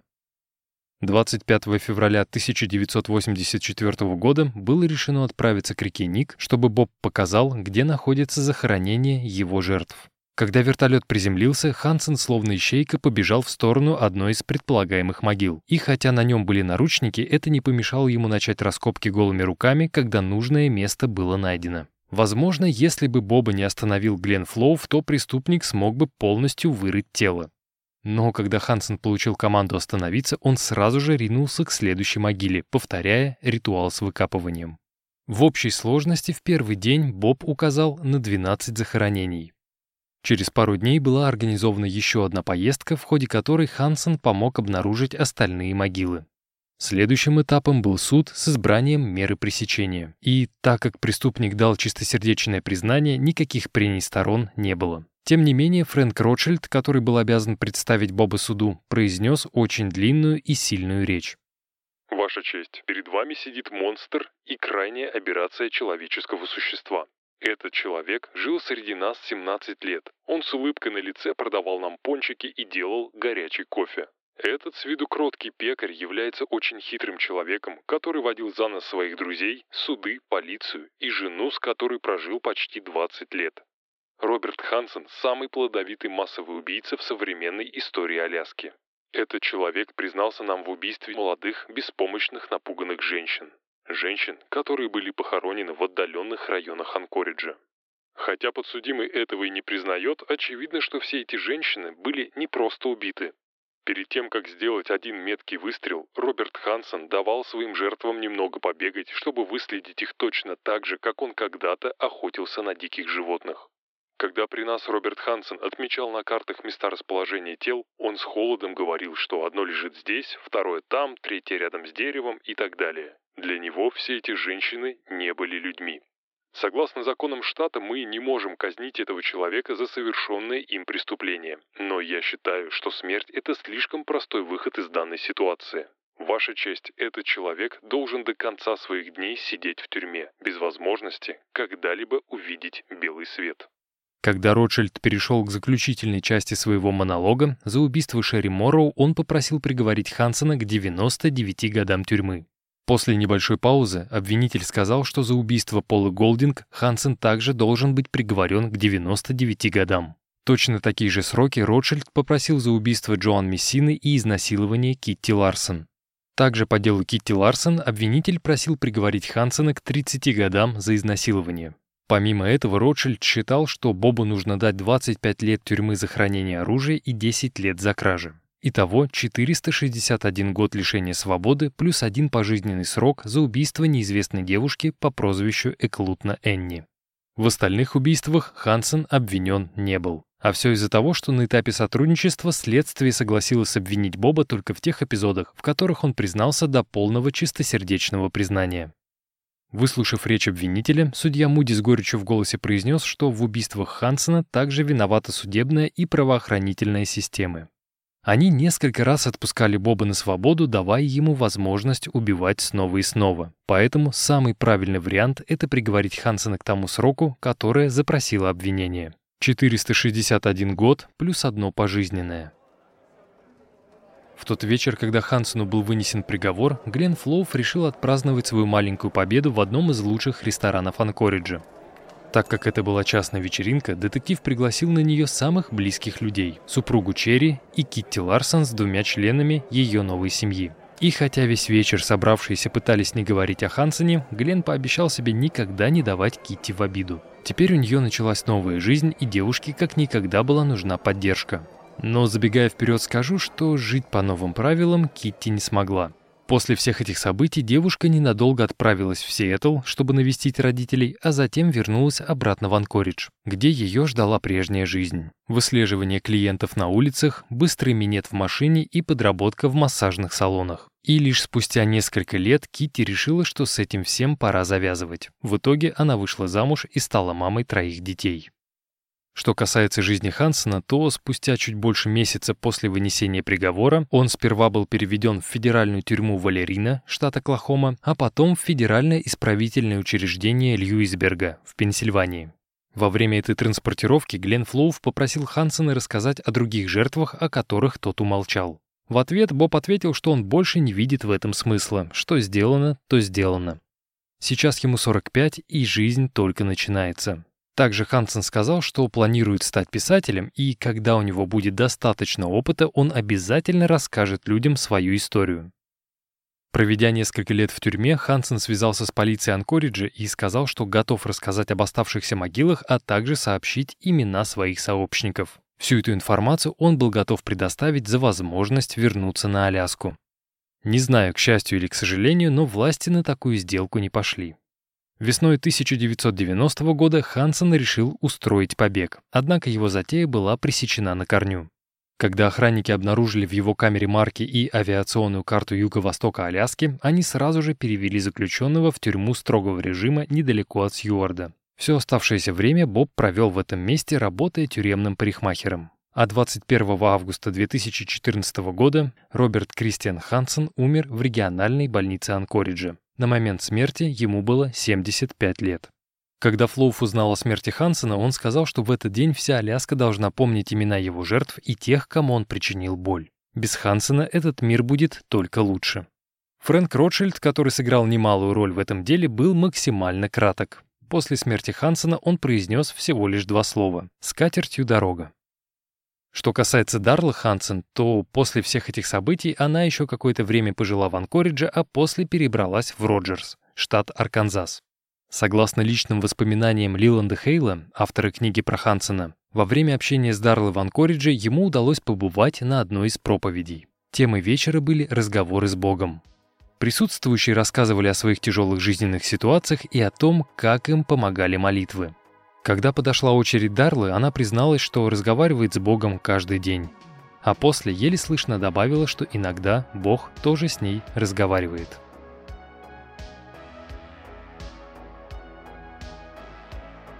О, дорогие диванные криминалисты, по традиции я выражаю вам огромную благодарность за то, что дослушали эту историю до конца.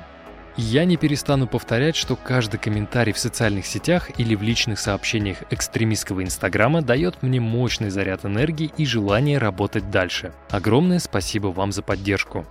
Если в ходе прослушивания данного выпуска вам показалось, что голос в первой части немного отличается от голоса во второй части, то вам не показалось, потому что данный эпизод записывался два дня подряд.